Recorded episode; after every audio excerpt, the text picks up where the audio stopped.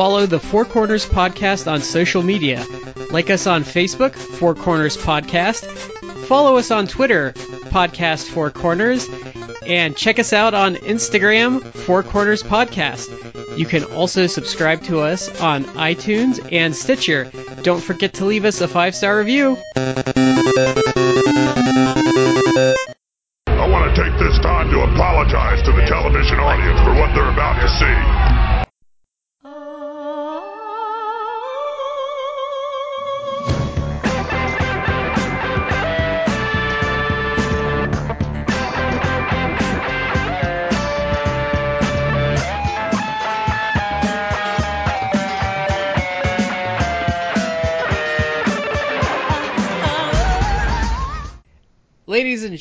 Welcome to the Four Corners Podcast. This week it is just uh, Matt and myself because Chad is sick.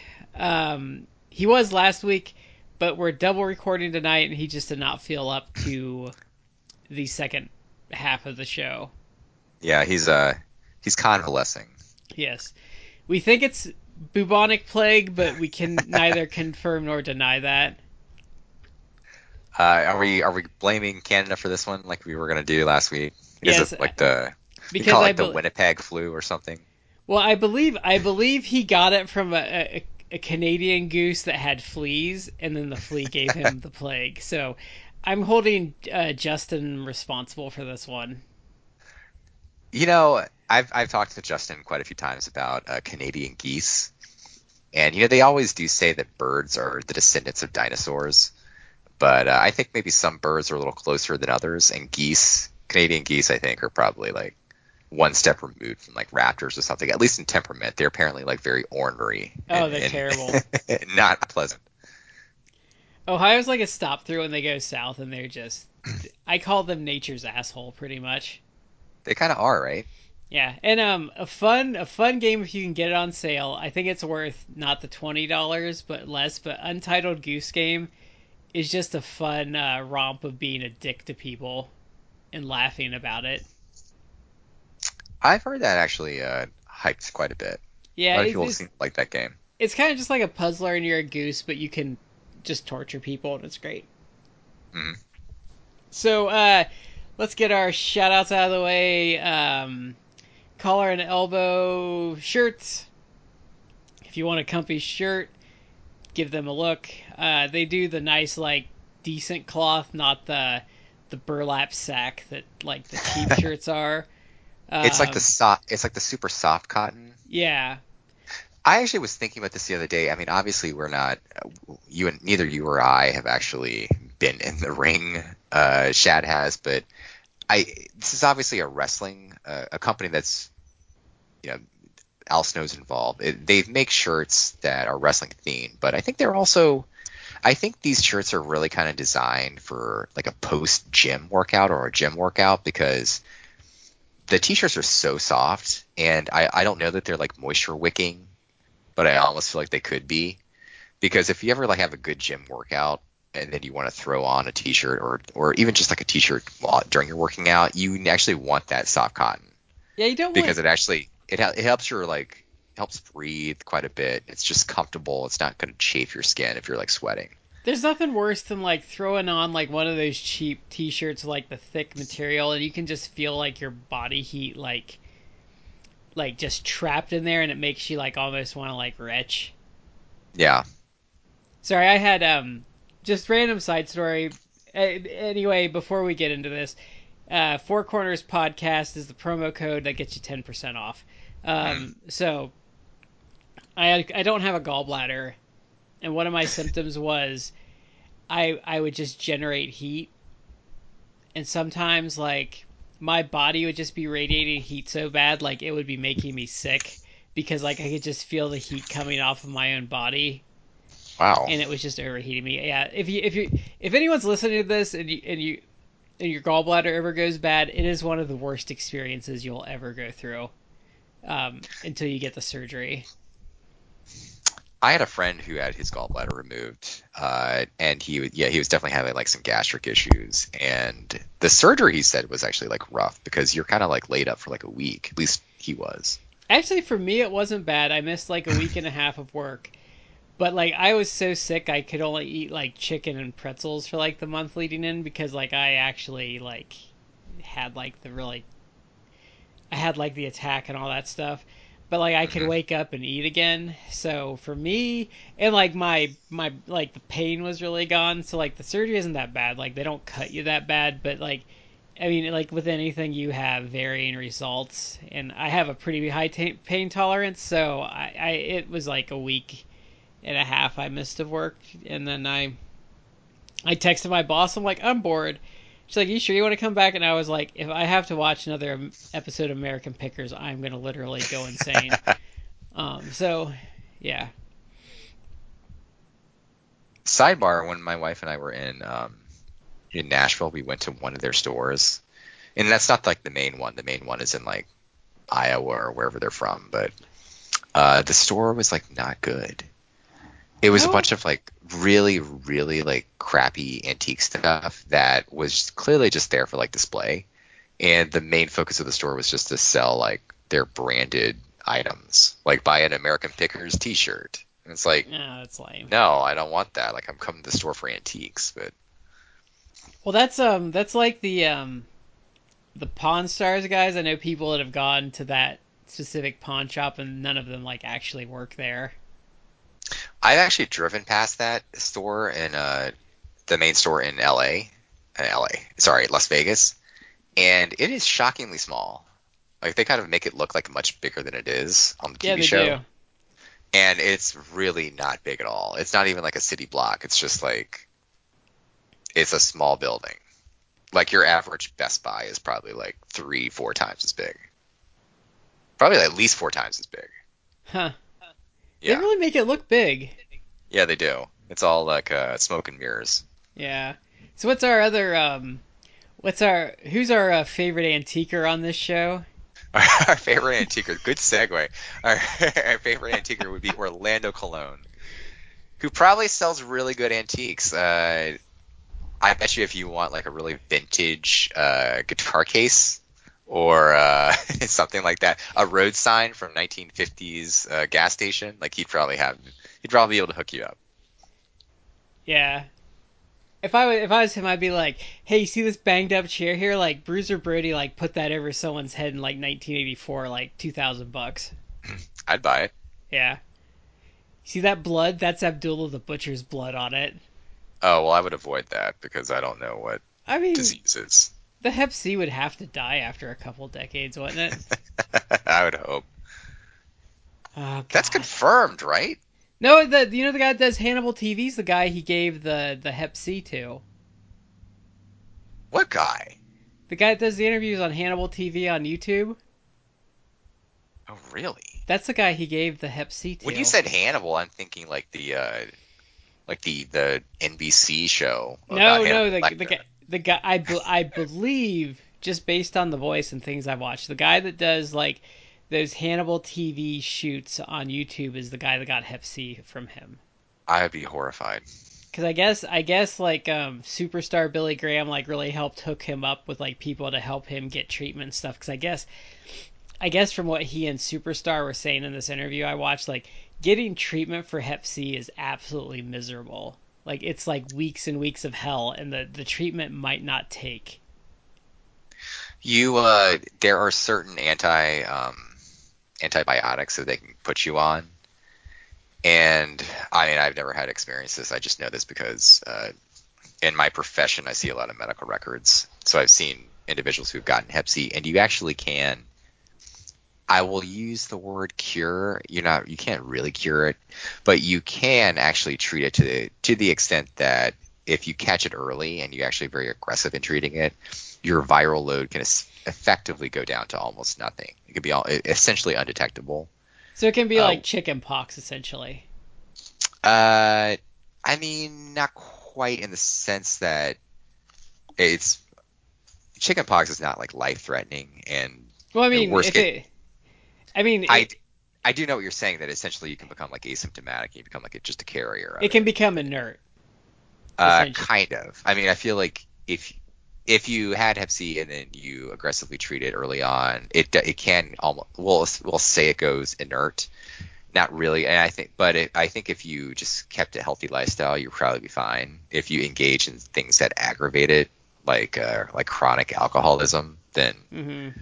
Then yeah, you probably that that would not be a good thing. But you can actually reduce your viral load to almost nothing. But you have to be on some pretty intense like antibiotics, and you got to do that aggressively early on. For like a lot, like six mo- weeks to like months of it. Yeah, At least a few weeks. Really, it's- you're probably like looking at quite a few months. Yeah. Uh, and you, I guess it can vary as people. Some people might respond better than others, but anytime you're having to to actually engage in that sort of like intense antibiotics, you can have all sorts of side effects just from the antibiotics.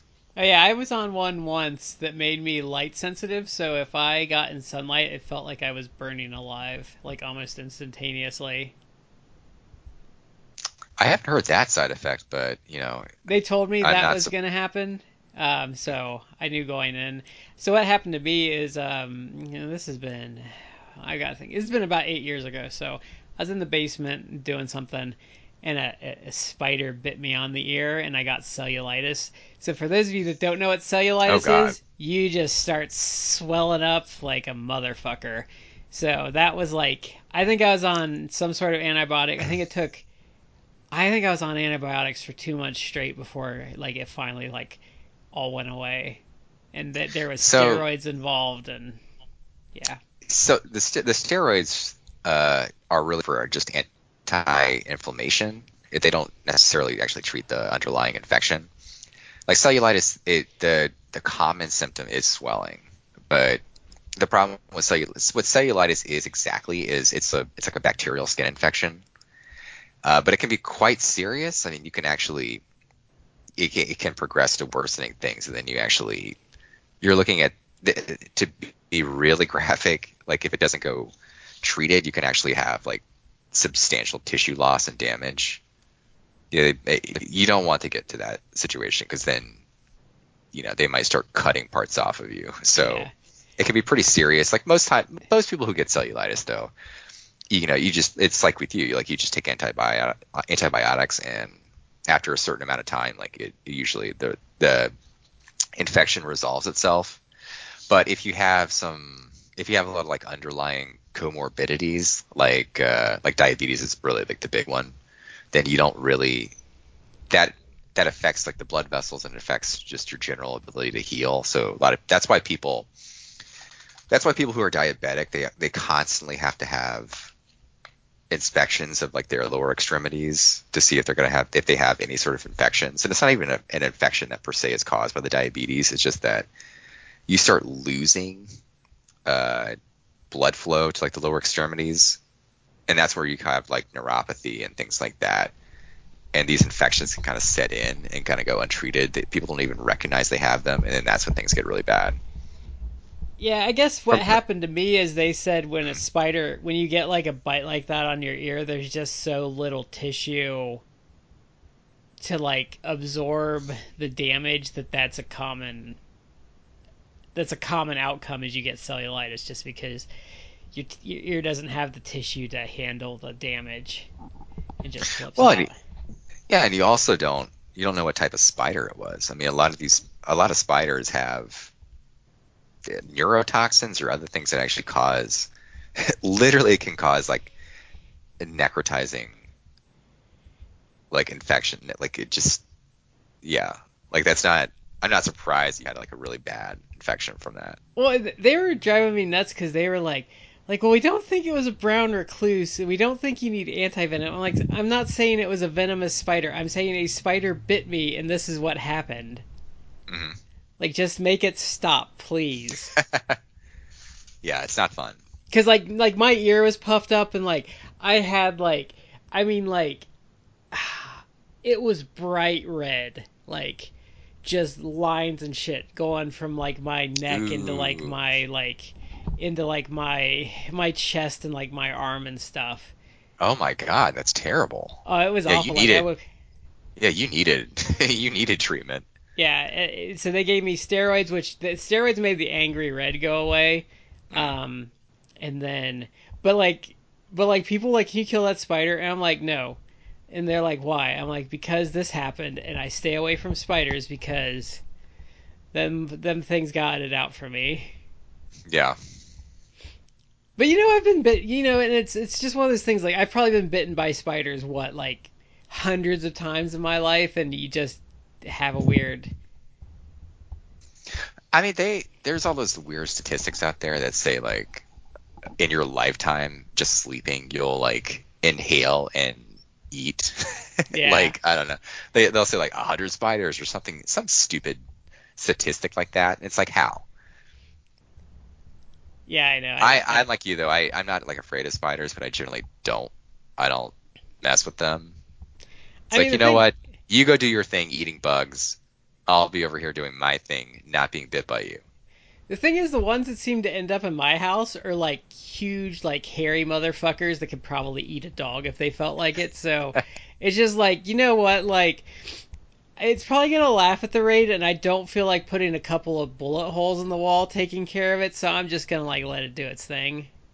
You know, at least we actually live in America and not Australia. No offense if we have any Australian listeners, uh, but down there, like they have, they have, they are the ones that have like the the spiders that legitimately like eat birds and Yeah. other things are as big as your face. It's like I no. I, I don't- I do not want to have anything to do with you guys. I'm not I'm not particularly afraid of any particular animal. Like I don't have any phobias, but I do not want to mess with a, a spider that's at No. least as big as my hand. Australia horrifies me because people like go there for vacation destinations. Like, why? Like, there is that is a continent filled with weird animals, and a bunch of them will just eat your face because they can. I won't lie to you. I kind of do want to go to to Australia at some point as like a vacation. Uh, That's like a bucket list item. But uh, it, it I have seen online people have basically postulated. You've heard of like the trope like Death World. Like Australia is Australia is kind of a death world. there are many things in Australia that they don't necessarily actively want to kill you, but they will kill you because they're like like horrifically venomous or just incredibly dangerous. Even things like uh they have like the cassowary, which is one of the the larger birds in the world. They're Mhm. they're I don't think they're quite as big as an ostrich, but they're pretty big. And those things have talons on their feet that are literally like fucking knives and can can and have eviscerated people And, because I they'll, know, they'll kick you in the stomach. I know, I know it's a joke here, and it's been a joke for decades. But the dingo actually ate the goddamn baby. yes. Like, dude, that's I don't know if people realize that, but that poor woman and her her family got drugged through the mud forever, and it ended up the dingo actually did take her baby and they ate it. Yeah. Like, Uh, by, by the way, not to digress, but uh, out there, uh, listening audience, Google cassowary feet because it they that we talked about a second ago. Like actually, cassowaries are kind of dinosaurs. Look at the fucking feet. That's a that's a that's a raptor claw. what are It's a crows? raptor and- claw. what are crows descended from? Because have you ever watched like crows like problem problem solve? It's kind of creepy. I actually like crows because because they're so smart and they are they are I think known to be that that uh is the Corvus family. That's like the the specific family of birds. Yeah, because I think ravens are similar. In the yeah. Raven Corvus uh I think is the general genus. They they're incredibly like smart birds. Like they Uh, recognize faces. They did. I, I read a bunch about this, but they did. It was a college, might have been Columbia. They did, Mm-hmm. or it might have been a Canadian university, but they did this experiment where they put these masks on, and they chase after them, and then for Mm-hmm. some some reason they recognized the people that were doing that, and then they would just like randomly attack them. Yeah. They're they're incredibly smart birds. and they Uh, understand. mhm. So I think what makes them what makes them creepy to me is they understand the idea of spatial management and like displacement. Like they, if you give them something like that they like if you give them something they can't reach they understand like hey if i put rocks in this that'll make the water come up and I can get my treat. Yeah, which is actually an incredible concept. Which I think the pro. Go ahead. I'm sorry. I was gonna say most animals don't have that ability. Yeah, they're uh, they're one of the few kind of non-mammal species that we know are able to recognize themselves in a mirror. Which you kind of take that for granted. It's like, well, why is that such a big thing? It's because well, so, a lot of animals they they can't perceive that, and that's really a a huge sign of intelligence. At least how we manage it, or we understand it. Um, there's even theories that like ravens, or or at least that the whole the larger like crow family, that they may actually understand complex emotions like grief. Yeah, that's It's really fascinating. I, sometimes I go on weird tangents where I actually like kind of read up on animal intelligence because it fascinates me. I think the problem is that we, because everything is very human centric, like we kind of compare animals to see like, well, how how intelligent is this animal like on a human level, which it's it's potentially like a very biased approach to things because I think I think certain animals are actually incredibly smart. It's just they're not quote unquote human level intelligence because they don't need to be. Like you you evolve to a point that you need to be like and then you don't necessarily have to evolve further. Like Yeah. uh, my cat my cat is like has incredibly complex emotions. Like my cat my my daughter now is like almost 13 months old. My cat is still not like gotten over her jealousy of the fact that we give our baby like more attention than she used to get. Hmm. That's a complex that's a complex emotion that she's going through. yeah. But she's not like she's not going to do like like you know she's not going to do my taxes for me. Like she can't, Yeah. can't do that sort of thing. But she doesn't need to. Yeah. And and the interesting thing is um with modern TVs like they found out dogs will actually watch TV now. Do they understand it? My parents have a dog um Mhm. that loves the TV and um I think she does because like if an animal comes on the TV um she'll that'll get her attention. But my mom told me there's like a specific cartoon that she'll watch the entire time if it's on. But that's the only thing like she, she- they said she'll like for animals and stuff she'll come up but she said this this one cartoon she will watch from start to end if it's on so i, I would think there has to be some level of recognition that a singular show would draw her in like that hmm but I guess I guess because the TVs now run at a frequency that dogs can see, where the old tube TVs did not. I believe it's because the the screen signals move faster now, and they can see it versus the tube TVs. That's interesting. Though I I, used to have a thought about that. I used to have a cat that would attack like Link when I'd play Legend of Zelda, so um, I don't know. But yeah, it's it's an interesting it's an interesting phenomenon because there's actually some channels that are doing stuff that's aimed at dogs and like their attention span, which is a lot of animals and stuff. So it's interesting. Mhm. My parents' neighbor's dog watches TV too. So yeah, it's a weird thing. So um, since we are talking about TV and we've been all over the chart because Chad's not here to make us behave ourselves, um, we're gonna do the 1988 cartoon schedule. Um, I'm not gonna kid you folks this week. Uh, I I feel like this is a fairly lackluster lineup of shows. this is uh it's not great but there are a couple shows that debuted this year which i do remember and and i did like so we'll get to those Yeah, so um I would say so far we did not like 1987 and 85 and 86 we had varying degrees of enjoyment of. Mhm. So um as always, uh well ABC is 3 for 3 on our our viewing schedule.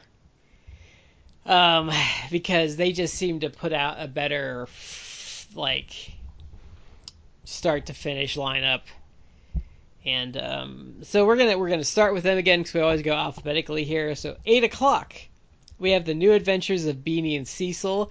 I actually remember this because my parents had Um, got I think I rented the VHS of this at some point. I don't really remember this show at all. So Beany was a kid wearing a beanie, and Cecil was, um, like a sea monster. So I kind of like vaguely remember the the characters because I think as a small, very small child, I had like a VHS of the old uh, cartoons, but I didn't really understand it. Um, see now, I do not know if I have seen the old one or the new one because I know that I remember them. They used to sing a thing, and they would introduce like a Bob Clampett cartoon. So I might have seen the older ones. Hmm. But um, so this was this was the Ren and Stimpy guy running the show. Really? Yes. Now, uh, this one has quite the. So this has um, Billy West and Maurice LaMarche doing voices.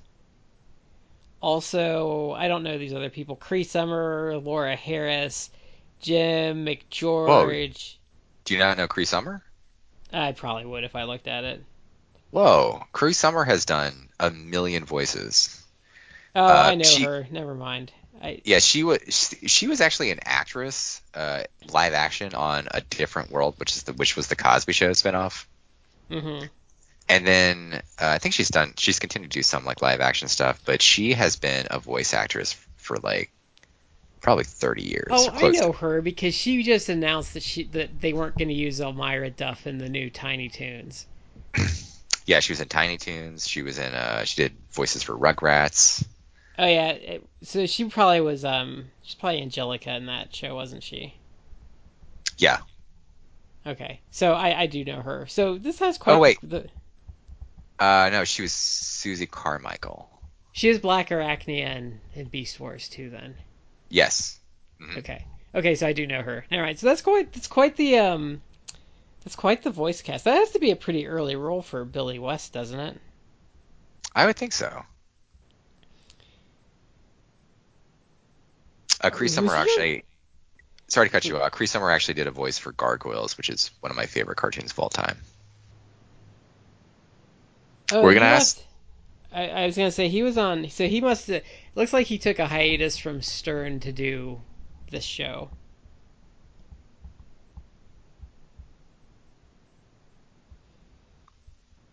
Oh, this did not last long. This only lasted two episodes. Th- This show? Yeah. Oh wow. So it must have been the old one I've seen. Wow. Let's see what replaced that then, because that's that's really short lived. It looks like they put Flintstones kids back on. How do you know though? How do you know after two episodes if something's not working out? I, I I don't know. Like the ratings would have to be like so bad. But how would kids even? I, I feel like as a kid, is if I was a kid and it was a cartoon, like one, I'd probably watch it, but two, it would have to be so terrible for me to not give it more than like two or three shots. Look, okay, I'm reading the Wikipedia, and it says that ten, I guess behind the scenes there were tensions between uh, the Clampett family, who I guess owned the Beany and Cecil, like uh,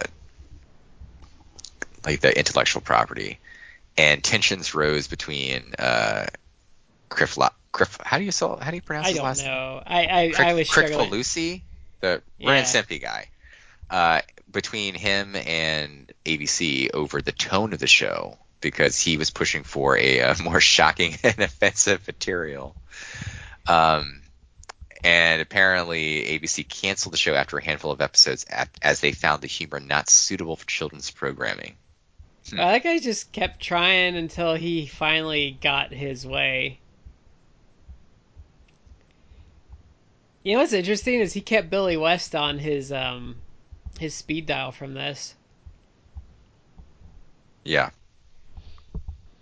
But we we have to say, um, Billy West is a great voice actor. He's done a lot of stuff I like, like Fry. But I think um, I think still it'd be top five Billy West for me. Probably his best character for me is Zapp Brannigan, but probably next would be the Jackie puppet.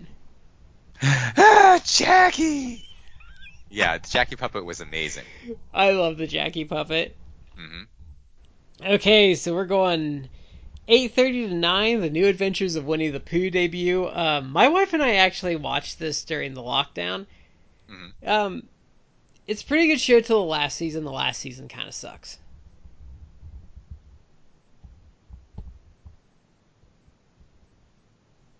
Oh, let me pull up my schedule in. Uh, yeah, I I watched a lot of this. I actually feel, but maybe I watched it in syndication versus actually like this show.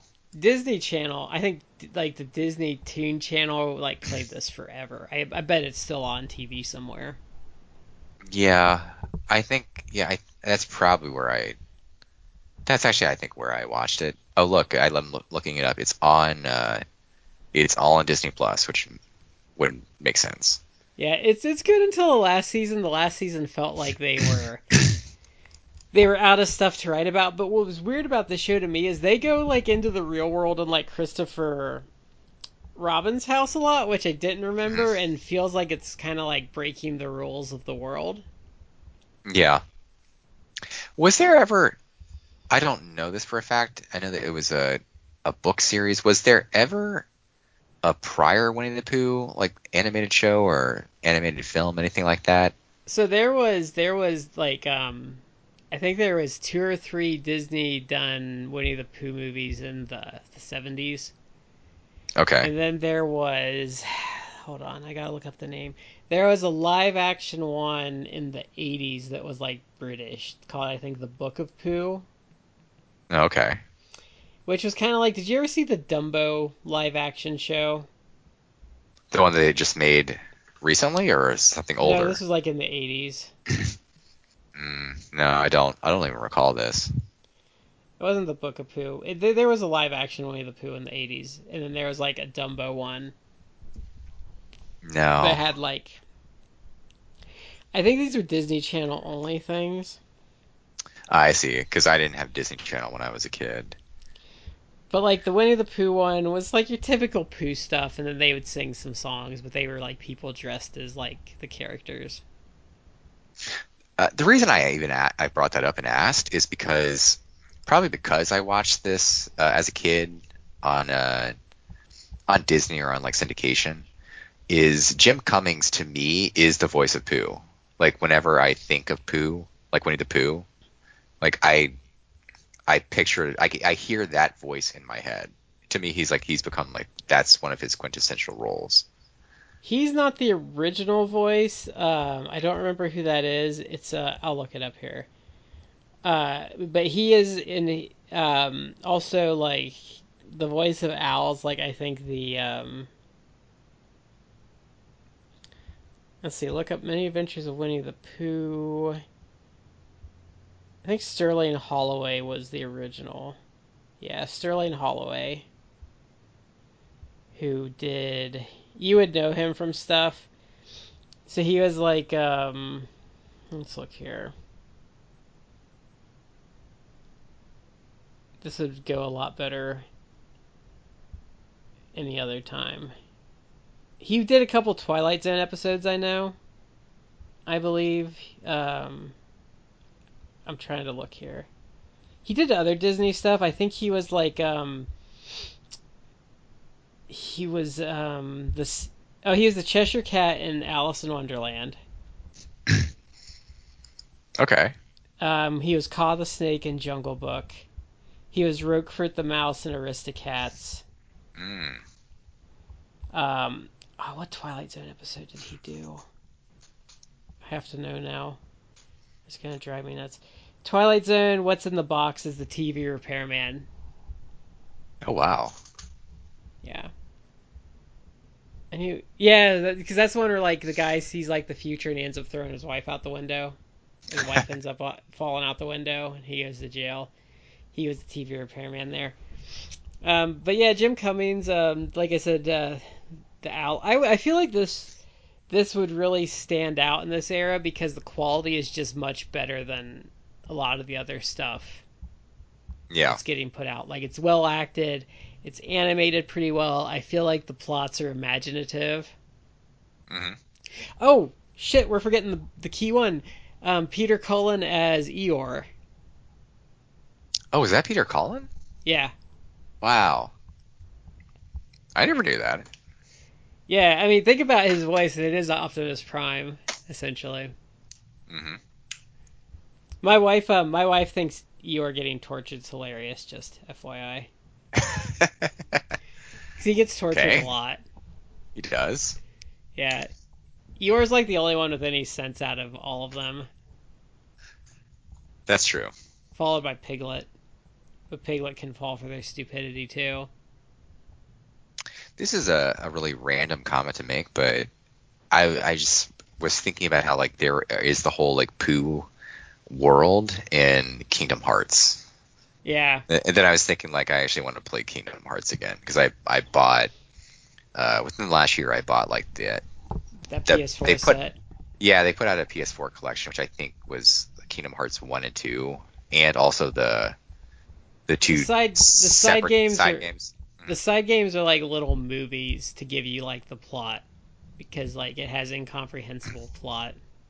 Oh, I I really love the first Kingdom Hearts game, and then I played the second one, and I liked I liked the I liked the gameplay generally of the second one, but it was just an incomprehensible mess of a storyline.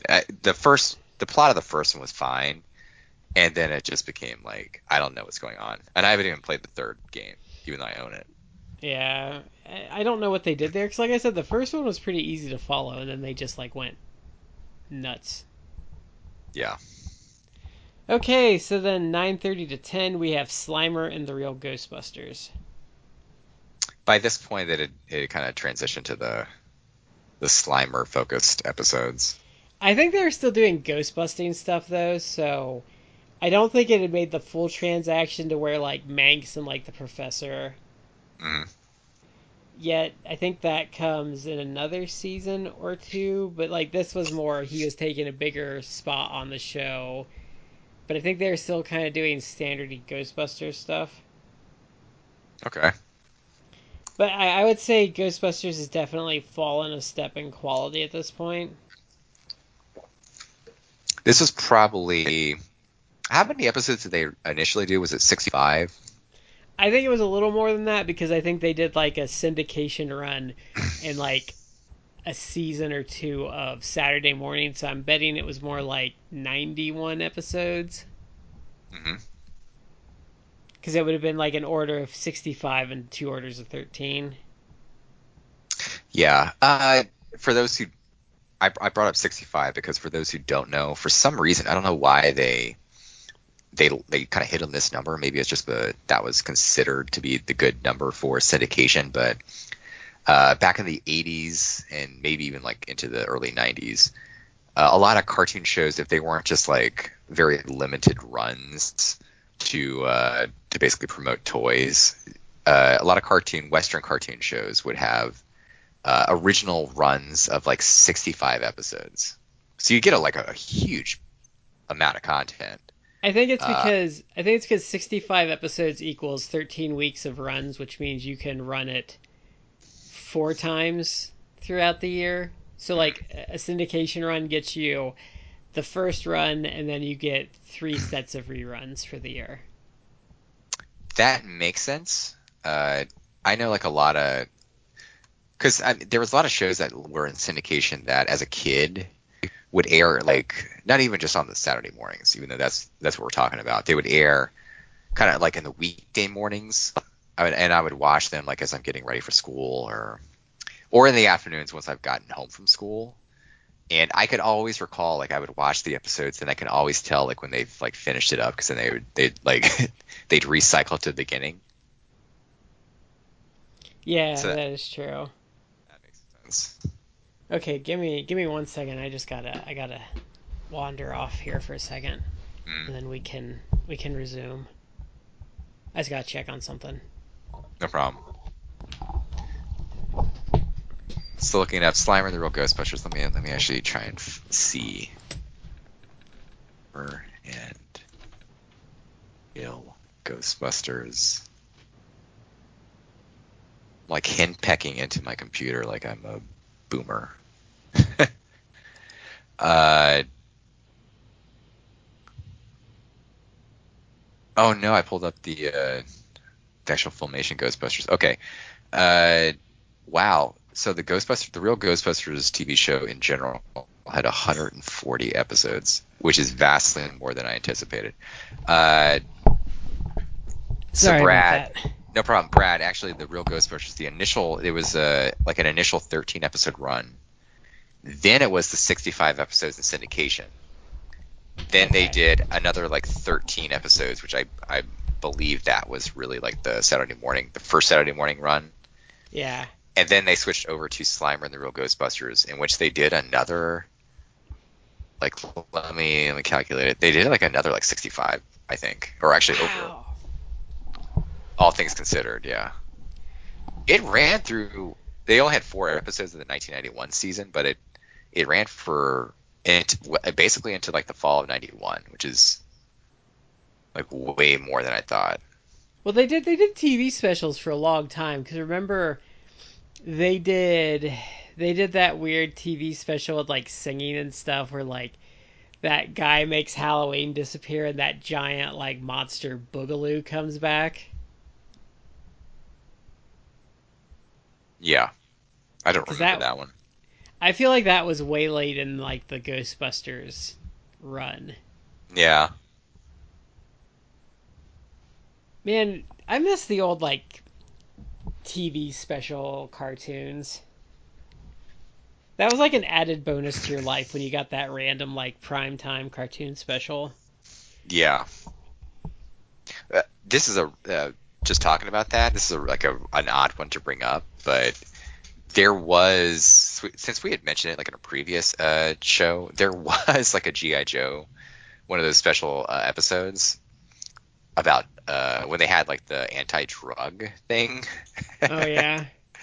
and they actually did like a i think it was like an hour long so basically it was like really it was like two episodes but they did like a special episode where it was the joes and cobra teaming up against uh, the headman who was like the he was like the the evil drug lord Okay. and it, they styled it because for some reason i guess they were really back in our youth they were really focused like don't do drugs kids. Like like that was like a moral panic that they they needed to put they needed to take this like cartoon that was designed to sell toys and, and push the anti-drug message on us. But they did an entire episode where, where gi joe and cobra teamed up to stop the drug lord. And you're supposed to believe that this terrorist organization cobra that is out for complete world domination that they'd be so incensed at uh, you know this guy selling drugs to, to people or It could be though, because because that is the mistake with Cobra, even in the cartoon. They're not a terrorist organization. They are a pyramid scheme turned into international level corporation that like lures recruits in with like high pay and health benefits. And I'm not even I'm not even kidding with that. yeah What's the name of their Uh, heavy metal band? Was that Slither? cold cold slither and it that is a fantastic episode that's one of the best episodes of the series every now and again i will uh i'll throw on folks out there go go to youtube and just search like cold slither gi joe and they have like the music video that they did cold it, the, the band cold slither was actually just the Dreadnoks in disguise but it's a, it's an oddly catchy tune You know, and it's so um, fun. It, it has Cobra Commander hamming it up as he likes to do. It's Nice. fantastic. You know, I feel like I feel like really for me where GI Joe jumps the shark as an adult is when they bring in Serpentor. Yeah, It just doesn't feel the same after that. because and then Cobra you get Commander actually had the most charisma of all like the main villains.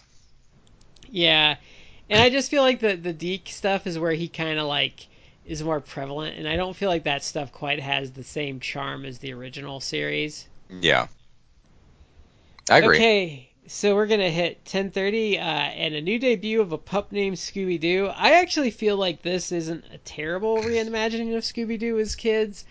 I know it's kind of like a thing at this time, but I liked how um, Freddy was kind of like a conspiracy theorist, and he was always like blaming this redheaded kid to be the ghost. Yeah. So this one I actually remember. This is one of the the couple shows that I I had mentioned at the beginning of the podcast that I remembered. Uh, this being one of them. I, I actually watched this show quite a bit and I enjoyed it. Um, I thought it was like a really a, a, a new and interesting take on Scooby Doo. Obviously, in in keeping with a theme that I've, I've, i guess I've noticed now as an adult with a lot of these shows where they just take existing properties and then they they reimagine them as like kids because we had Flintstones kids. Now we have like Pup named Scooby Doo. There was uh, another one with kids, I think. Yeah, there oh, was. Muppet Babies, obviously. Well, yeah, Muppet Duh. Babies. I feel like there was another one beyond Muppet Babies. Yeah, I do too. Oh, I can't remember it right now, but uh, yeah, I Popeye feel like and Son it wasn't, but it was kind of similar. Yeah, but I enjoyed this. I guess looking at it, I didn't realize that it it was actually so few episodes. It looks like the entire run was only like 27 episodes.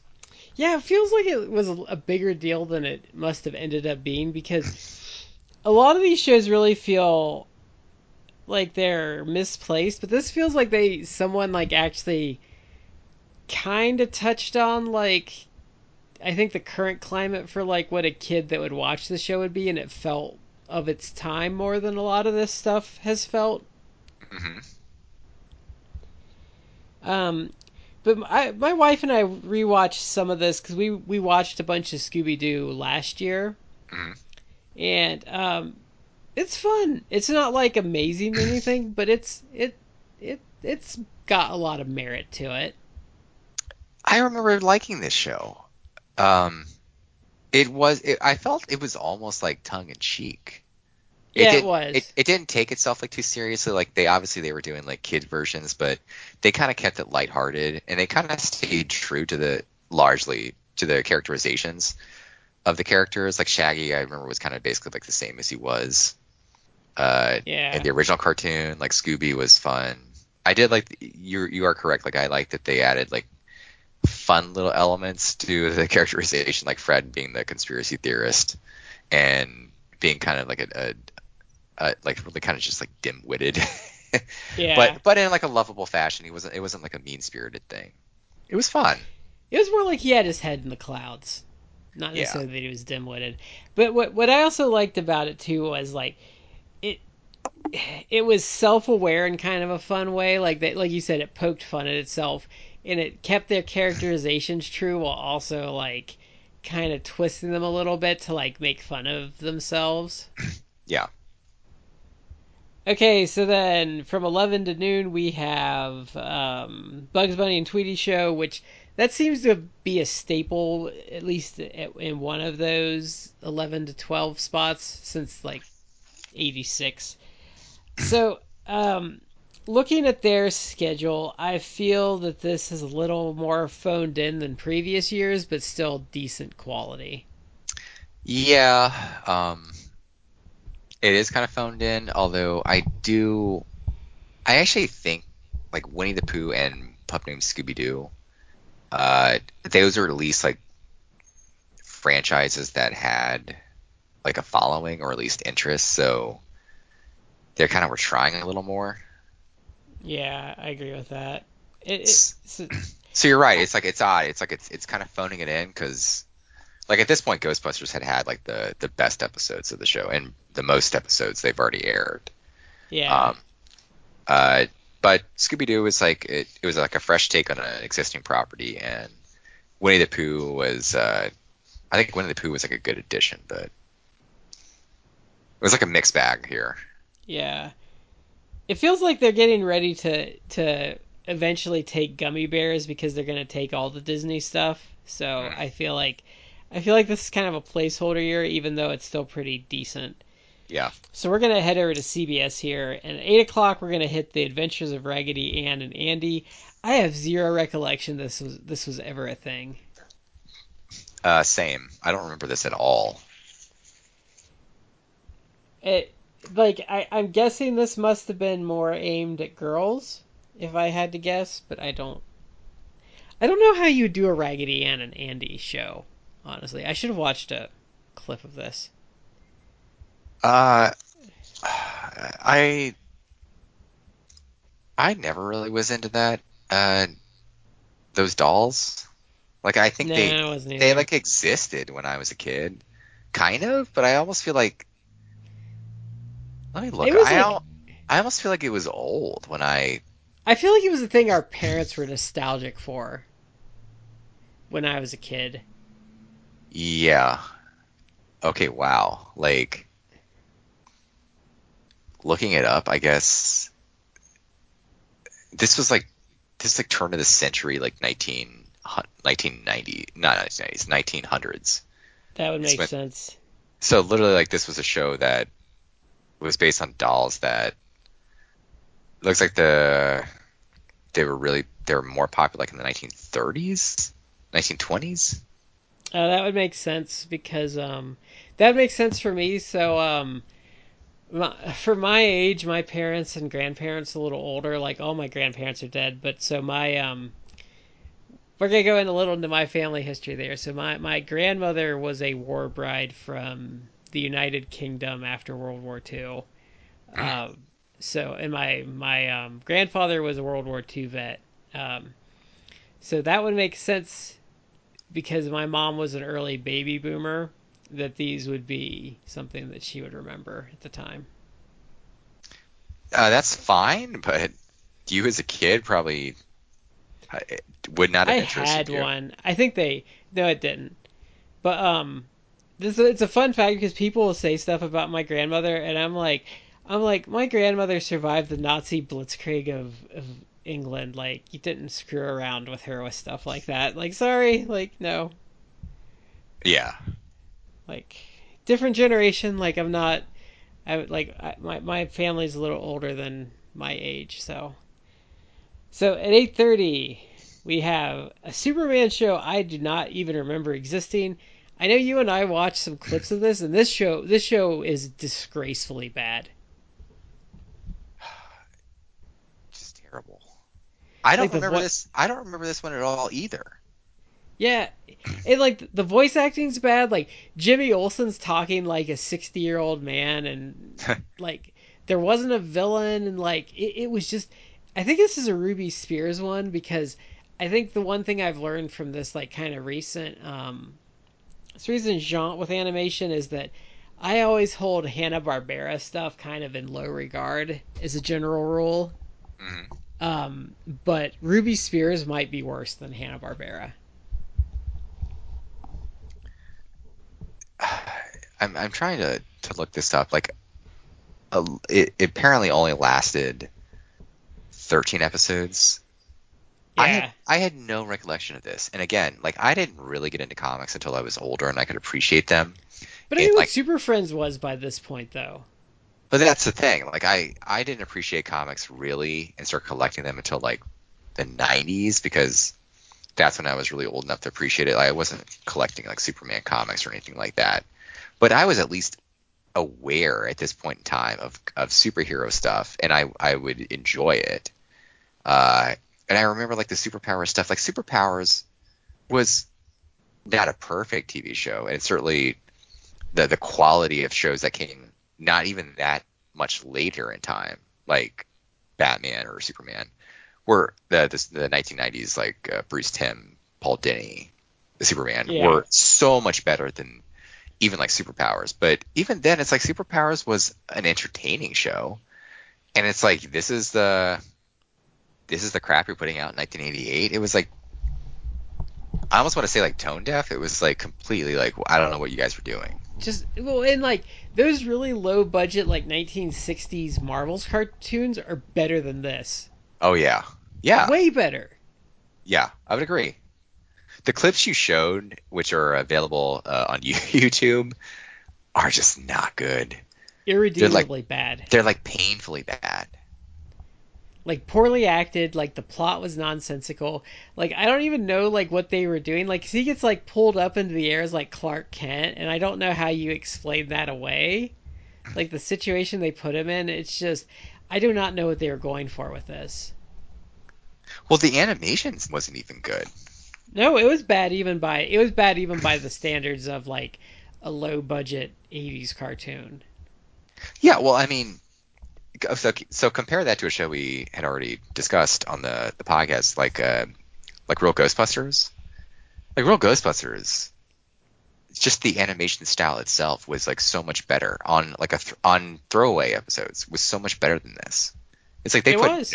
they put no effort into this show, which I guess makes sense that it only lasted like 13 episodes. But that's even like embarrassing. Like even even in the context of like these we, now we've seen like a, quite a few of these Saturday morning cartoons. Like if if a show is only getting like 13 episodes and lasting one season, no one gave a shit about it. Like you clearly put forth like no effort. Uh, and even I guess some, in fairness, some shows that I guess maybe put forth effort that just didn't connect. Maybe they got a, a brief run, but this there was just nothing to this. Or like even like something like Mighty Mouse that was just probably a little too ahead of its time. Yeah, But like I was gonna say, like Transformers can get rough animation wise, especially when you get into the second season. Mhm. And even Transformers at its worst is far and away better oh yeah, than that. Like it's just it's just insanely bad. Like I do not know how that got greenlit and put on the air, and like it it it kind of makes me wonder like what happened there because you didn't get anything until Batman the animated series. As far as animated DC properties, I kind of think they killed it. yeah. So let's cleanse our palate a little bit here and move on from nine to ten. We have another hour of Muppet Babies. Um, this has just been kind of a stalwart of their lineup the entire time we've been watching. Yeah. Really, this nine o'clock, nine to ten hours ha- is pretty much just the same thing year after year. It's ABC's putting something on, and then CBS is doing Muppet Babies, and ABC's doing Smurfs. So let's let us move forward because we've talked about this is the fourth time we've had Muppet Babies on here. I don't really know what else we can say about it. And I think it's going to be on the schedule for probably another two or three years because it ran Really? a long time. Oh my goodness. Yeah, it ran a long time. And I don't think it ever got like a first run syndication thing, so I think they have like a hundred episodes that they got like through thirteen episode chunks at a time. I remember, I remember watching this in the like afternoon, so it did get at least like a second run uh, syndication deal. I don't, Yeah. I don't remember if I watched it on like a, just like a local, a show or like a Fox show or something like that, or or if it was, Nickelodeon had it for a long time. that um, that must be it. That must be where I saw it. um, I know our Fox affiliate had it, but our Fox affiliate was like the animation capital of the world. But I think, I think this was airing on Nickelodeon like when they had like Inspector Gadget and stuff. Hmm. Which we should I- talk about that. That's a really underrated cartoon from our childhood. That actually is. I forgot about Inspector Gadget. Because I think it even had um, it even had what's his face from Get Smart as the the voice actor for that. It did. Okay, You're gonna you're gonna make me look him his name up. Yeah, I know. He did an episode of um he did an episode of uh the new Scooby Doo movies too. I feel like that dude is not alive anymore. No, he's been dead for a while, I think. I used to love Get Smart when I was a kid though. That used to be like the highlight of my my nights when Nick at Night would show it. Inspector Gadget has one of the uh, a very earworm, catchy theme song. Da-na-na-na, Inspector Gadget. Oh, I just went down. Oh, you know Mel Brooks wrote for that? really? Yeah, Don Adams, Don Adams. There you go. and he died in 2005. Oh, that was quite some time ago. Yeah, he he was. I think he was older though. Let's look. He was 82, so he was an old man by then. I used to love Get Smart though. Um, I haven't watched it as an adult. I don't actually think I saw that show. They used to show it on like Nick at Night. Like I said, that was a mainstay. So he, but he stuck around with the Inspector Gadget stuff for a long time.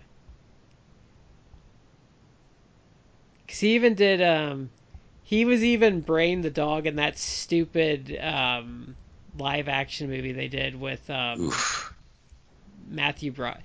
His has Matthew Broderick ruined more movies with his presence than anyone else? uh, you can make a case that he has. Because he, he was in that, and I'd say he ruined it. Though I'd say that's a hard sell. And um, likewise, uh, the toys for Inspector Gadget sucked because they actually showed what Doctor Claw looked like, and it was not good. Yeah. You, I feel like Doctor Claw, like you, you, you he shouldn't have like a, an actual like face. He should have just like a mask or something like that. Yeah, I should just be an arm. and it's the cat talking. Um, no, but like, so he, so Matthew Broderick, so he ruined that. He ruined Godzilla, and I feel like there's something else they stuck him into that was bad.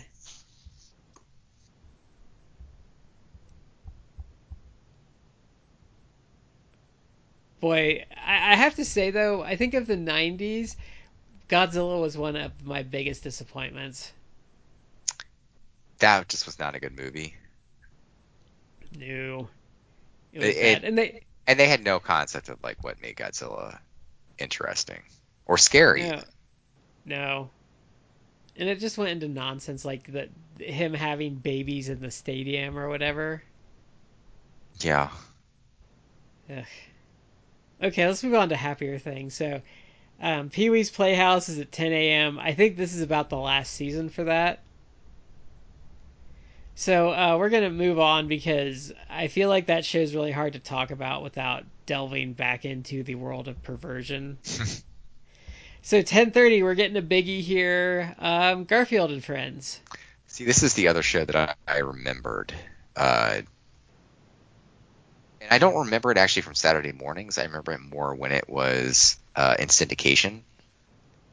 I remember from Saturday morning because I remember because it was never in syndication. It used to drive me nuts. Like the old opening where like Garfield and the U.S. Acres guys are like fighting over like the the opening, and they're kind of like doing a back and forth. Yeah, I again, I, I watched it in syndication, but I remember like the U.S. Acres characters. They did a few of those episodes. Yeah. Now my head canon is that the U.S. Acres animals live on John's parents' farm. Okay. That is not confirmed, but that is my that is my fan fiction is that they. That's not a bad one. There. They were there's actually a legitimate strip they did for a while. Um, I when I was a kid, I think I had at least one of the collected uh, editions of those strips. It I wasn't... acquired one at some point, but it never ran in our newspaper. No, it didn't run in the newspaper here that I could recall. Uh, it was uh, it was fine. It wasn't as good as Garfield. No. Is Garfield still running? Yeah, Garfield still runs. Because I, I actually did. Um, I actually was reading the Wikipedia, and I guess uh, John and Liz actually are a couple in the comic strip now. So I went and dug up the comic strips where they became an item. I have not read actual like newspaper comics in like a long time. No, I was pretty much out. Um, so I I, I kind of started to taper off when um, when get when um, Calvin and Hobbes and The Far Side went out, but I I kind of stuck with it for a while because I liked Get Fuzzy and Pearls Before Swine. Mm-hmm. And um, Get Fuzzy, that guy just hiatuses all the time. Well, Foxtrot too. Foxtrot was good, but he really only does like Sundays now. And um, the Get Fuzzy kind of faded off, and then Pearls Before Swine's still going, but um, that one that one's not strong enough to make me like seek out a newspaper. Yeah, I would agree. But like in ours though, it's like I, I, I, I will look in there just from time to time to see what's up. And it's still like, you know, the same stuff, like the Wizard of Id and like Hagar the Horrible and Snuffy Smith. It's like the same shit that was in there when I was like ten. Yeah. Funky Winkerbean. well, that's what I wonder. Are these are these people still actually doing the strip, or is it just like no, a lot of them, their kids are doing it, or they just like replace them and like don't change the byline or anything. Like, because I actually was super into cartooning when I was a teenager, and then I kind of stopped trying to work at it because it's impossible to get in because like these are just like franchises. It's almost like comic franchises, like where where it's not even the original person anymore. Wow. Because some of that stuff, like Beetle Bailey's been running since like World War II. I didn't know that, but I know it's been running like for decades. So that or even like the the Phantom, like the Phantom predates Pulps, I think.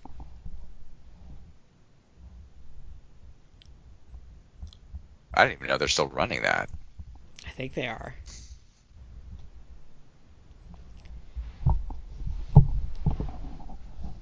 I just, I, yeah. So like, I was super into it for a while, but like, they just there's no new blood. They like they'll rerun the like like in my paper they still run like Peanuts and Calvin and Hobbes reruns because it's more popular than new stuff.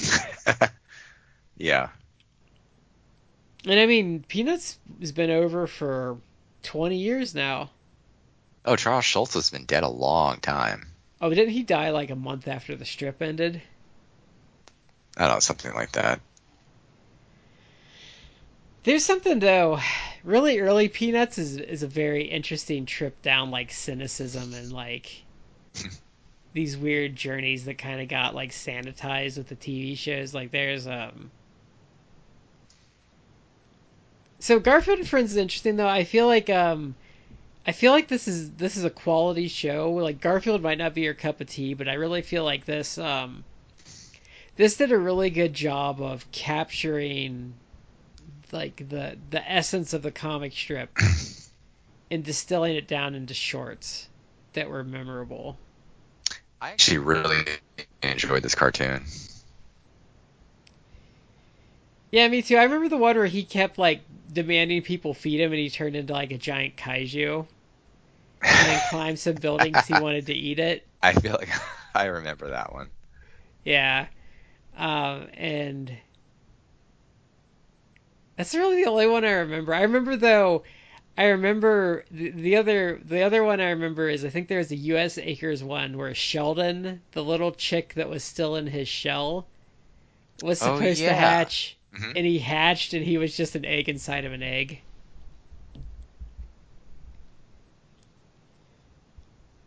So those, those are the two memories I have of that. And is there any is there any specific ones you remember? Off the top of my head, no. If I sat here and thought about it, probably I would. But uh, I just enjoyed the show a lot, and I we've talked about him before, but I I really I think Lorenzo Music was fantastic as Garfield. He was. When I when I it's I mean I- this is probably also because I was a child when I saw this, so it left a lasting impression on my memory. But whenever I think of Garfield, if I read a Garfield comic strip and I'm imagining Garfield's voice, it's Lorenzo Music's uh, it's his voice in my head. Yeah, um, I've been having that. So I've been reading the the Teenage Mutant Ninja Turtles IDW comics, Mhm. and um, I cannot read Shredder's voice without James Avery in my head Oh yeah. because he is just like he is just that iconic voice of Shredder to me. hmm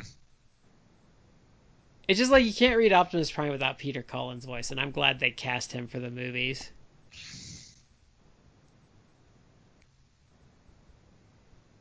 Okay, so we're gonna we're gonna we're gonna actually move on here, and now this one I don't I couldn't tell you anything specific about it, but I do remember it because there were commercials involving him in this like I think this show is like an extension of those commercials, but Hey Vern it's Ernest.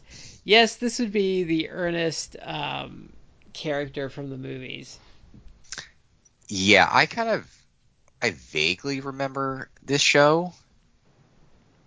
I think it only it looks like it only lasted this one season. Yeah, Um, I can, I remember. Do you remember like commercials which which would be like some dude like opening a door and then it's Ernest there and he's like saying all this stuff and then there like he just like slams the door in his face. Yeah, it uh so it, the the character started as like a, a bunch of television commercials and he would go, "Hey Vern," because the he's supposed to be like I guess this like southern redneck type. Uh, Ernest P. Worrell is the character played by uh I guess comedian Jim Varney. and the way that the commercials were presented, they were almost like you, the the viewer, were the first person perspective, and you were supposed to be like I guess Vern because Ernest P. Worrell will always be interacting with you, the viewer, in a first person perspective.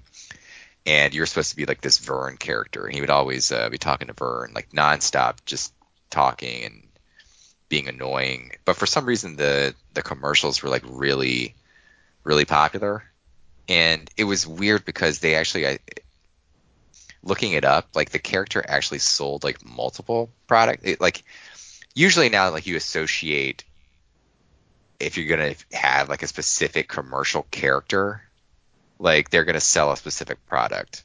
Yeah, he kind of did everything. Like the one dude who uh, back in the day, like was uh, for one of those like uh, phone uh, companies.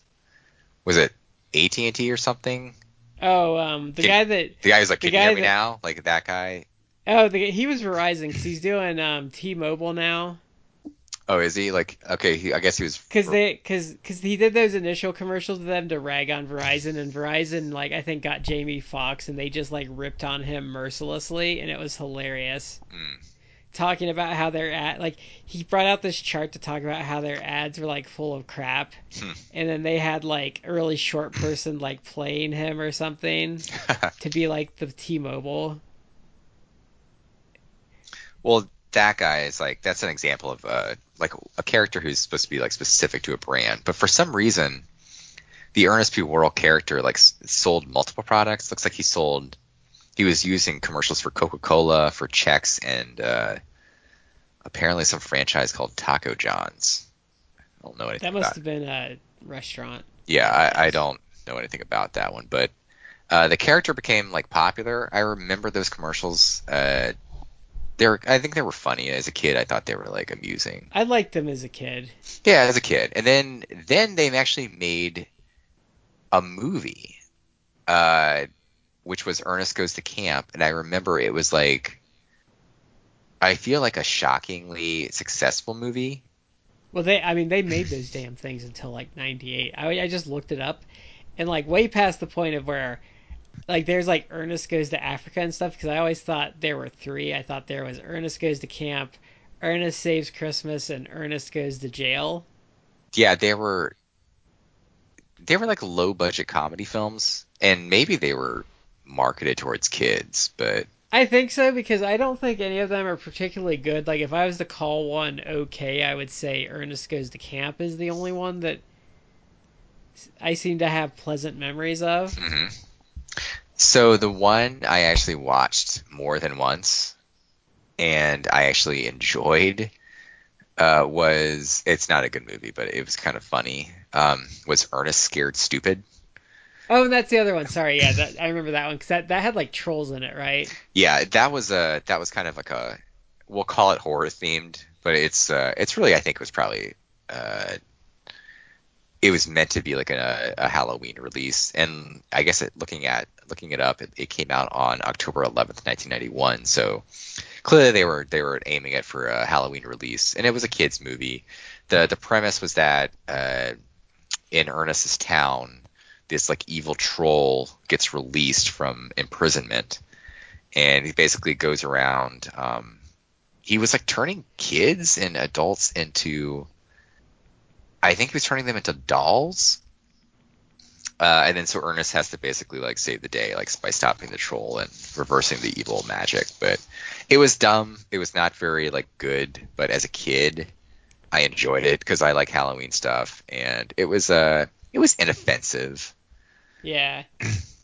It looks Uh, like there's Ernest goes to Africa and Ernest joins the army were the last two. I don't so know this went on like I know nothing about that because basically after. Ernest Scared Stupid, I kind of like lost interest in the character. I remember that. I remember the, the theatrical ads for that one. Yeah, I think at this point, like the they kind of had squeezed every last bit of juice out of this. The I think People really I think the fad was over at that point. yeah, he was also Slinky the dog in Toy Story. he was. That was uh that was probably his last big role. He he they did a really He was Cookie in Atlantis too. oh you know I. I I remember that movie, and I remember liking it, and that film like bombed. Oh yeah, that was when they were doing those weird ones. They did that that in Treasure Island or whatever. Yeah, and I was actually sad that the uh, at, uh, Atlantis bombed because I actually thought it was a pretty decent movie. Yeah, I liked um, Emperor's New Groove a lot, but that one actually was successful.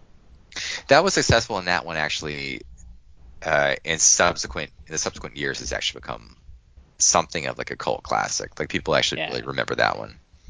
And I think um, I really love Lilo and Stitch, the first one. They kind of watered it down after a while, but I really thought um, Lilo and Stitch was like a good self satire of their own movies.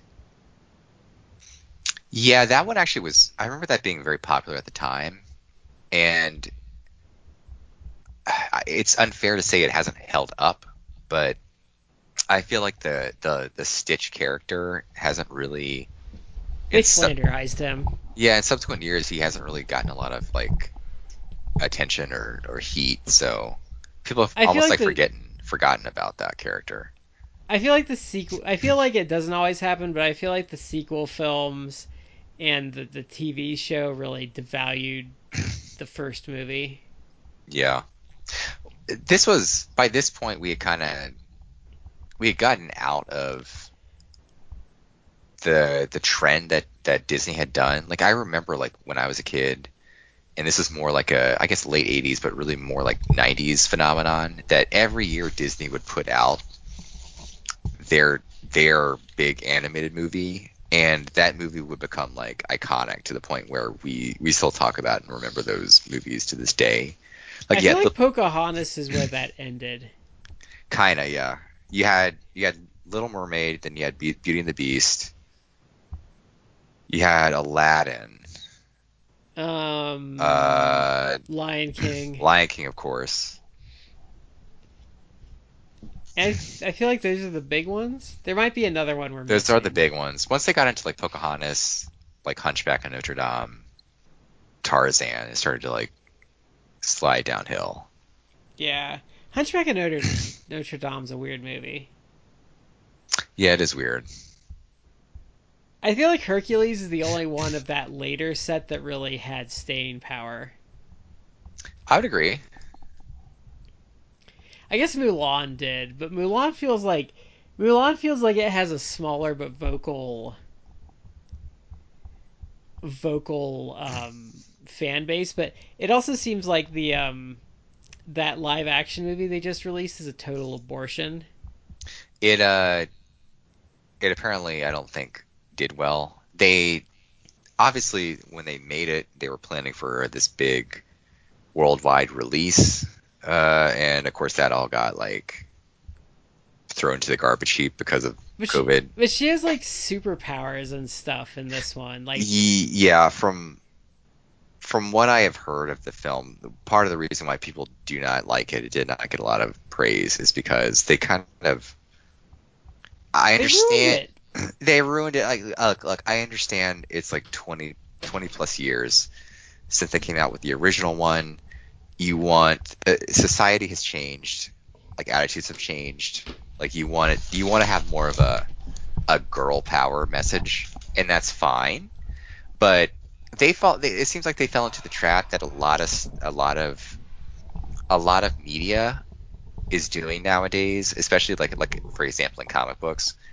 It's like you the whole the whole point with heroes, just like a, a broader point.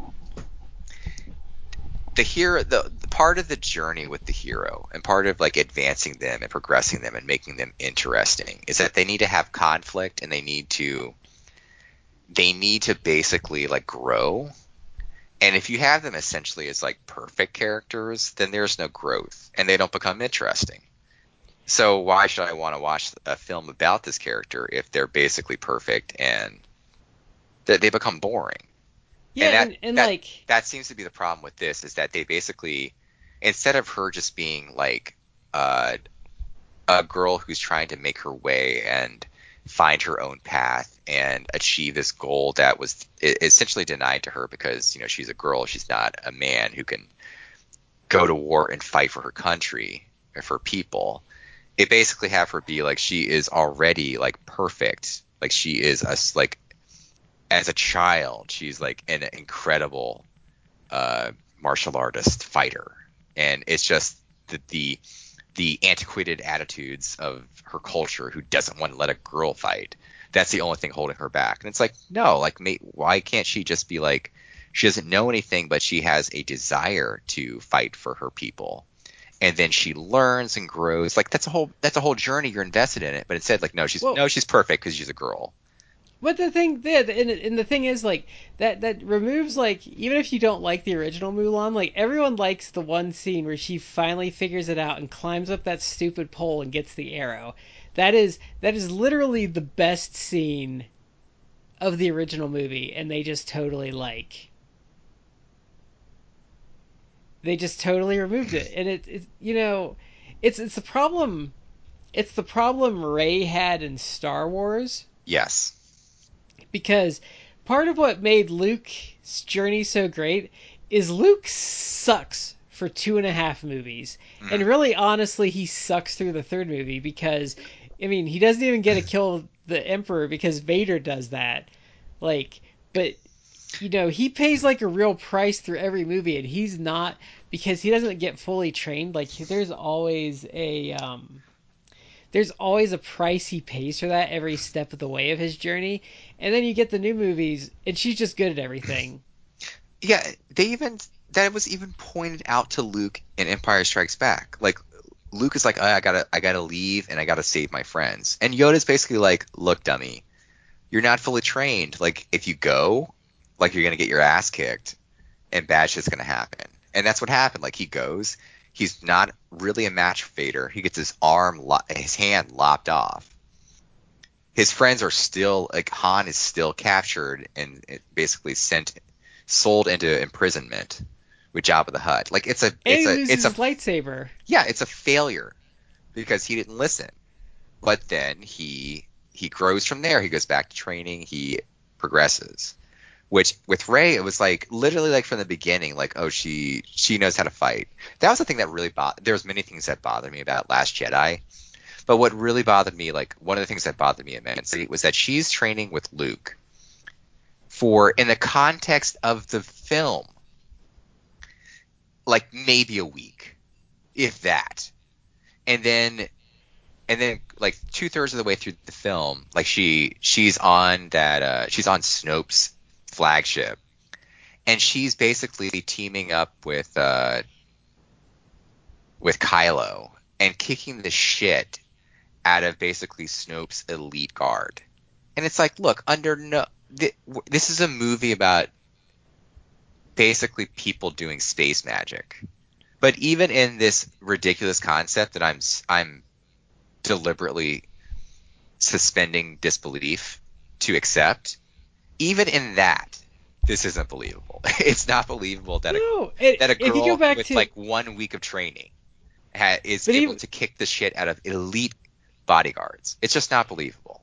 And if you go back to like A New Hope, like their whole like their whole Death Star trip, like Leia is so disgusted with them for being so incompetent for most of their escape from the Death Star. Yeah.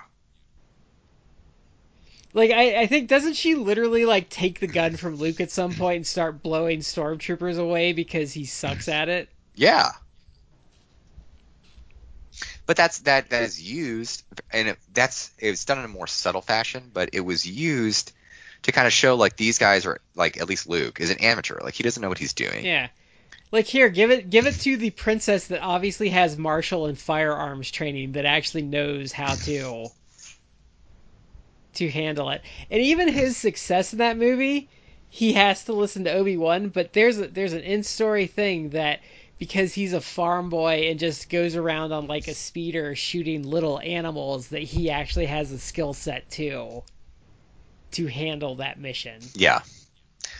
And he, it it it's there's an actual progression through all three films. Like by the end, he's way more competent, and he's almost like cold and calculated. But even then, even then, he's not yet enough to beat the Emperor. He Yeah. actually he actually needs the assistance of his father, Darth Vader, to actually achieve that goal. And compare that with like Rey, where it's like, oh no, she's like perfect, which bothers me. It's like I, and there are people out there who, well, basically, if you if you bring up these points, will be like, oh, you just like you hate Rey because she's a woman. And it's like, no, I, it's not that. It's like you you guys think like the people who who are pushing this. It's like, look, people aren't opposed to a woman being the protagonist. Like far from it it's just that you guys think that oh she's a woman like that's that's her only necessary character development and it's like no like i i want i'm fine with like a woman protagonist i just want her to go through the same struggles as any good protagonist does so that I she can she can actually grow as a character because that's what's interesting it's like the the it, the the interesting thing of the journey is they start from like a level like a, a let's play it in like role playing games. Like they start at level one and they got to progress to like level you know 100. They have to. Yeah. Otherwise, it's boring. I think I think my problem with Rey, I think I think if I really broke it down, I think her and Roman Reigns I would have almost the exact same set of problems with. You know what though? At least like the modern era, I we're kind of down on the the modern WWE, but I will say one of the actual bright parts of the WWE right now is Roman Reigns, and it literally it took him becoming a heel and Yeah. an, and an asshole heel. But that but that's why he's finally he's finally progressed because he's not just the superhuman baby face. He's a heel. He actually has like some some interesting things about him. There's conflict there. There's like actual character development. I also feel like with um with Rey, if we're talking like the George Lucas era era Star Wars, I feel like if she were a George Lucas character, the way they wrote her, she would have become a Sith by the end of these movies because I feel like I feel like how easy everything came to her would have been like a lure to the dark side and like real Star Wars and not Disney Star Wars. Yeah, they could have done like a double turn. They could have had her turn to the dark side, and they could have had Kylo like turn to the light side. And their big reveal though really annoys me though because really when you think about it though they Disney's so stupid they had the Emperor win through the the nine movies. Well, yeah, it it, it actually, and people have brought this up, so it's, it's not like an original thought of mine, but it made Vader's sacrifice at the end of Return of the Jedi essentially meaningless. It's like, oh, you sacrificed your life and to redeem yourself to, to stop the Emperor. Uh, well, that was that was worth nothing because oh, the actual actually the Emperor was still alive Yeah. And It, wins um, in the end essentially. It's funny we're talking about this because um was it David Prowse? Who just died? Yeah. Yeah, the actor who played the physical Vader. Not uh, obviously Yeah, James, James Earl Jones did the voice.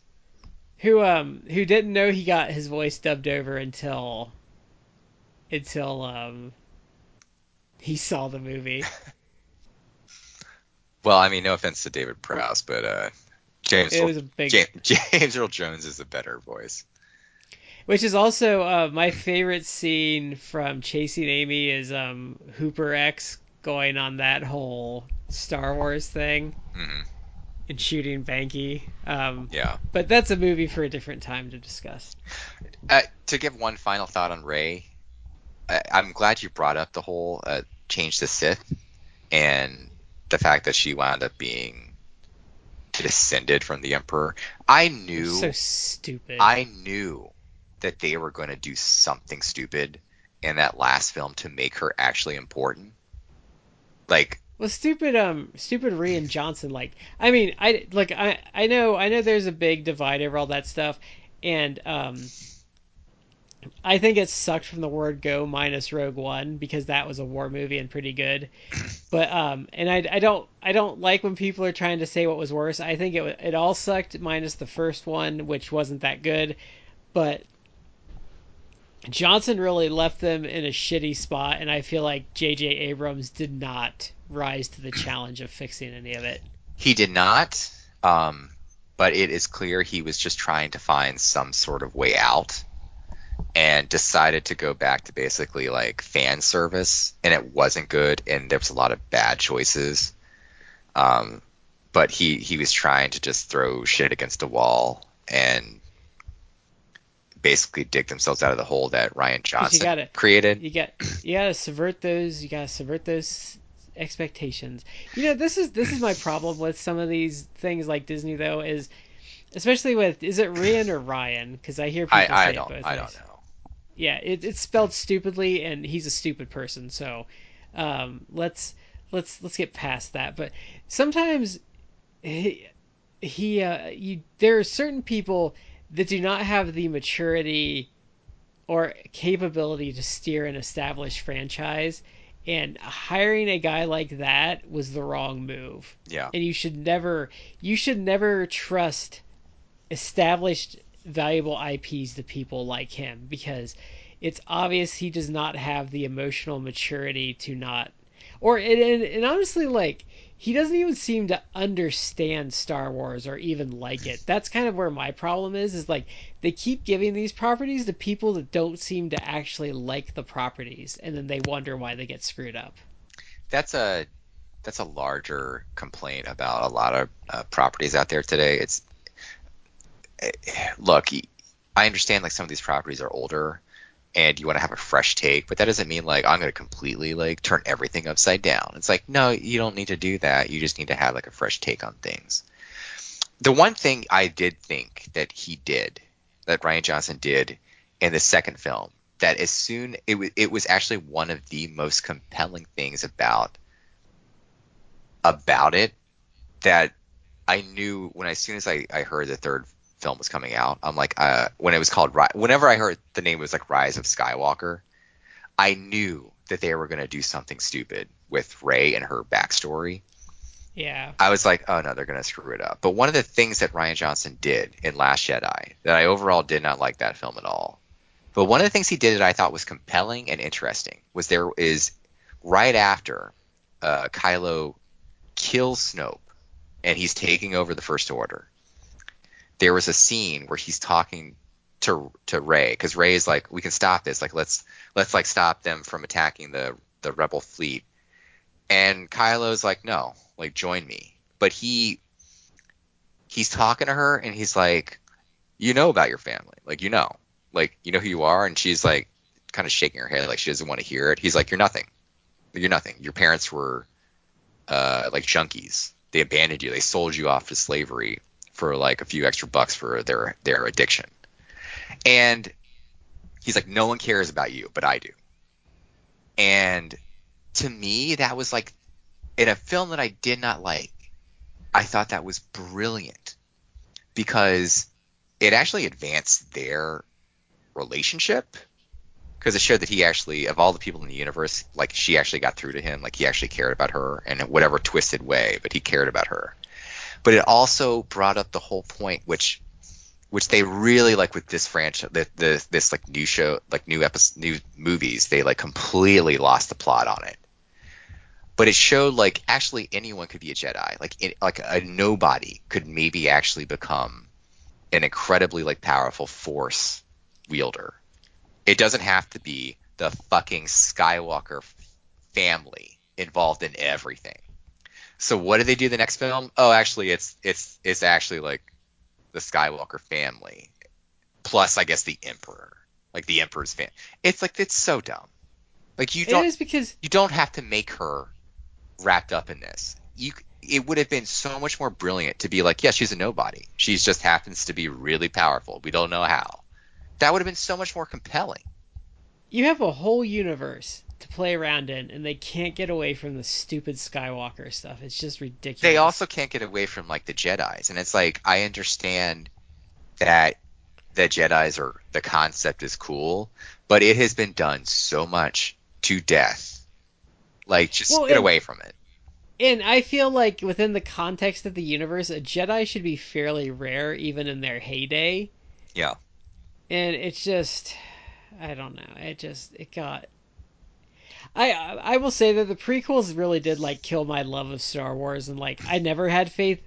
I always thought Disney's once a year thing was was stupid because I feel like part of Star Wars like appeal is its specialness and rarity and yearly releases were just never going to work, but they trashed that franchise quicker than I ever imagined because if you go to like overstock stores and stuff, they are just choking to death on Star Wars product.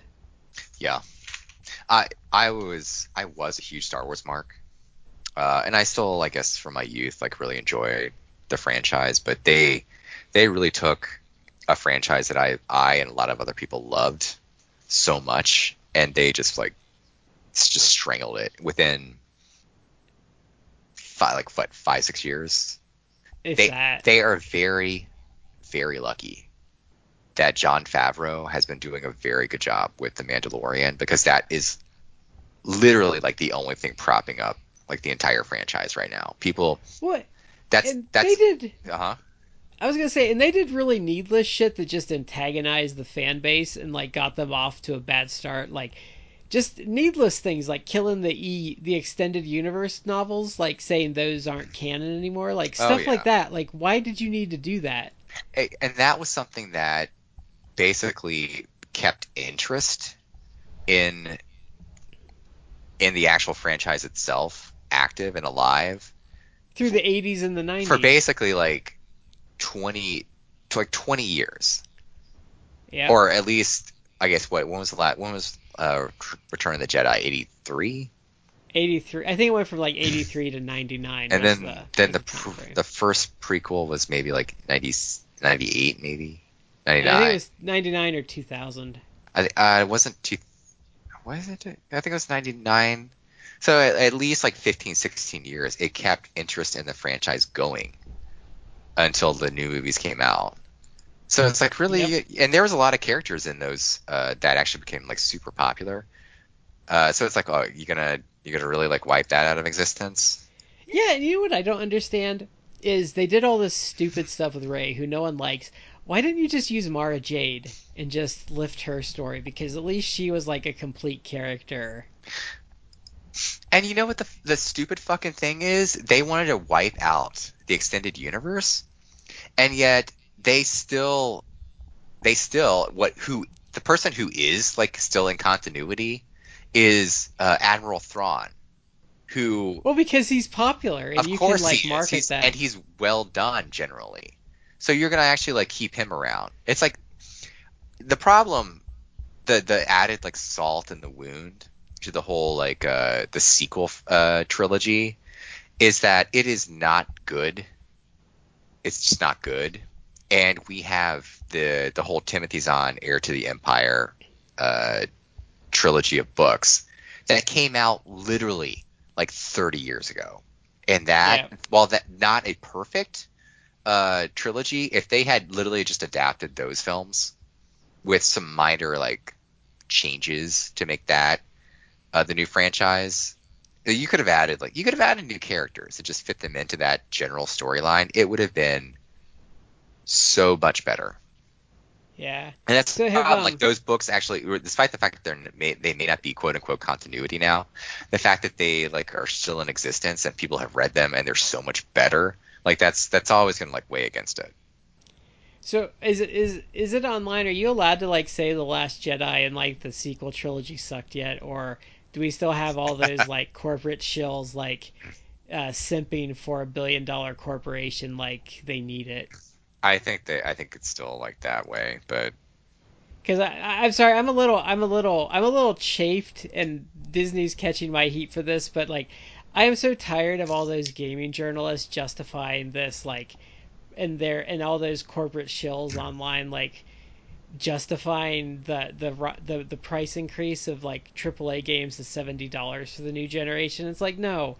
Like most of their, their, a lot of their sales are digital with no overhead now. They don't need to raise their prices. It's called greed. yeah, Like stop telling me stop telling me it's because fans demand graphics. Like well actually stop blaming the fans saying we want high graphics when a lot of the popular stuff now are indie games with not great graphics.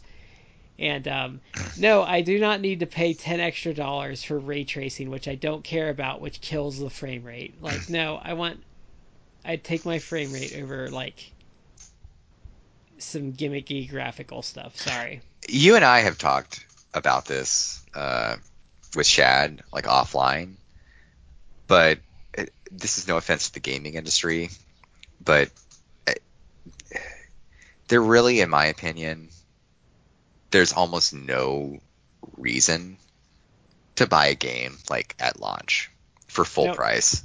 because the performance is bad. Like like you usually like especially on PC, you got to give it three months for them to like figure out how to actually make it run. Um, the, day one patch, like usually there's some god awful mis- like bug still in the game. Yeah, I, I don't really do uh, PC gaming just because it's it's it's easier for me to just buy a console game and throw it in the console and play when I when I have the time to. But even then, even console games, it's like why buy this like at launch when the game has essentially been rushed and it's gonna it's gonna be buggy as hell and I'm gonna have to wait for like a patch to come out. Oh, and by the way, the patch will be like 580 gigabytes to, to Yeah. actually fix. It's insane.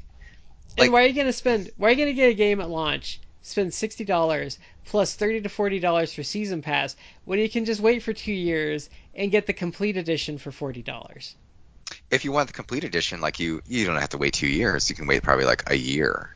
But if you don't, Oh, if you don't even want, so if you if you're impatient, slightly impatient, and you don't even want to to get like the complete the game of the year edition or whatever, like you don't want to even just wait for that. You just want the game, but you want it discounted.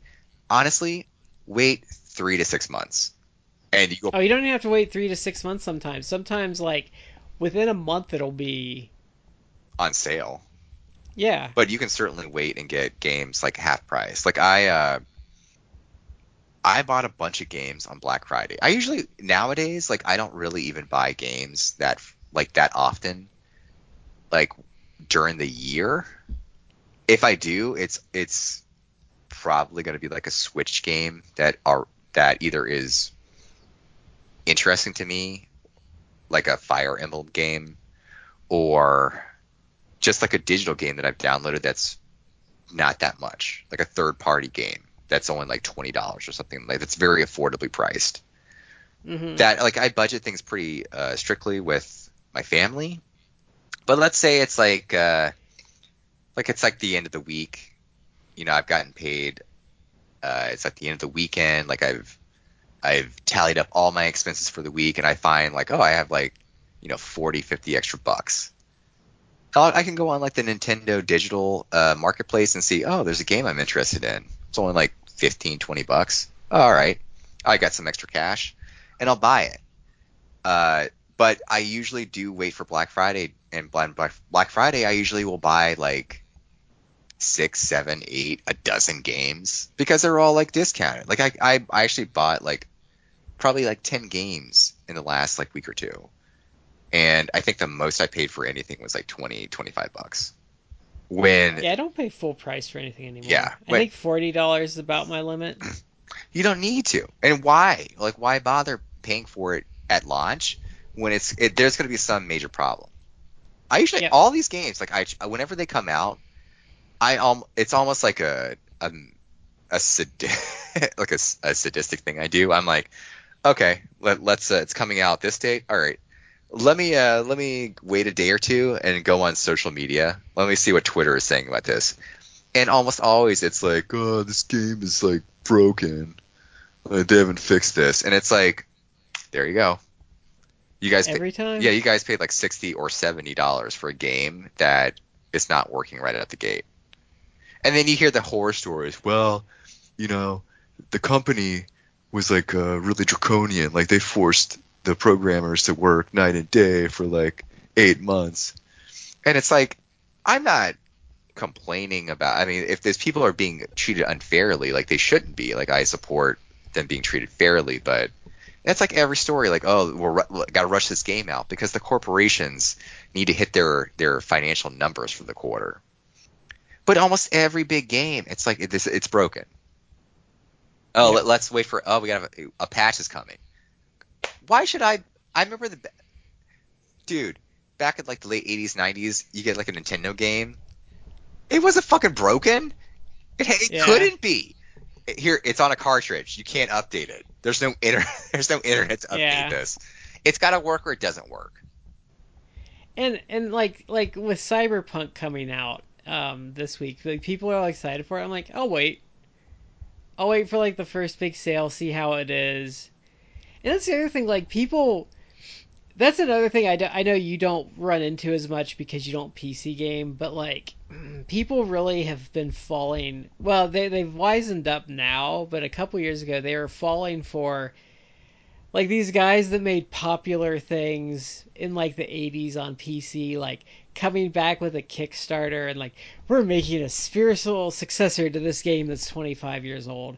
And then people were like, "Oh my god, this guy that's in his like 50s and 60s now made a crappy game." And I'm like, "Really? You're telling me a guy that didn't quite keep up with technology and gaming standards that was big in the 80s and early 90s? Like, I am shocked. Shocked, I tell you, that that happened."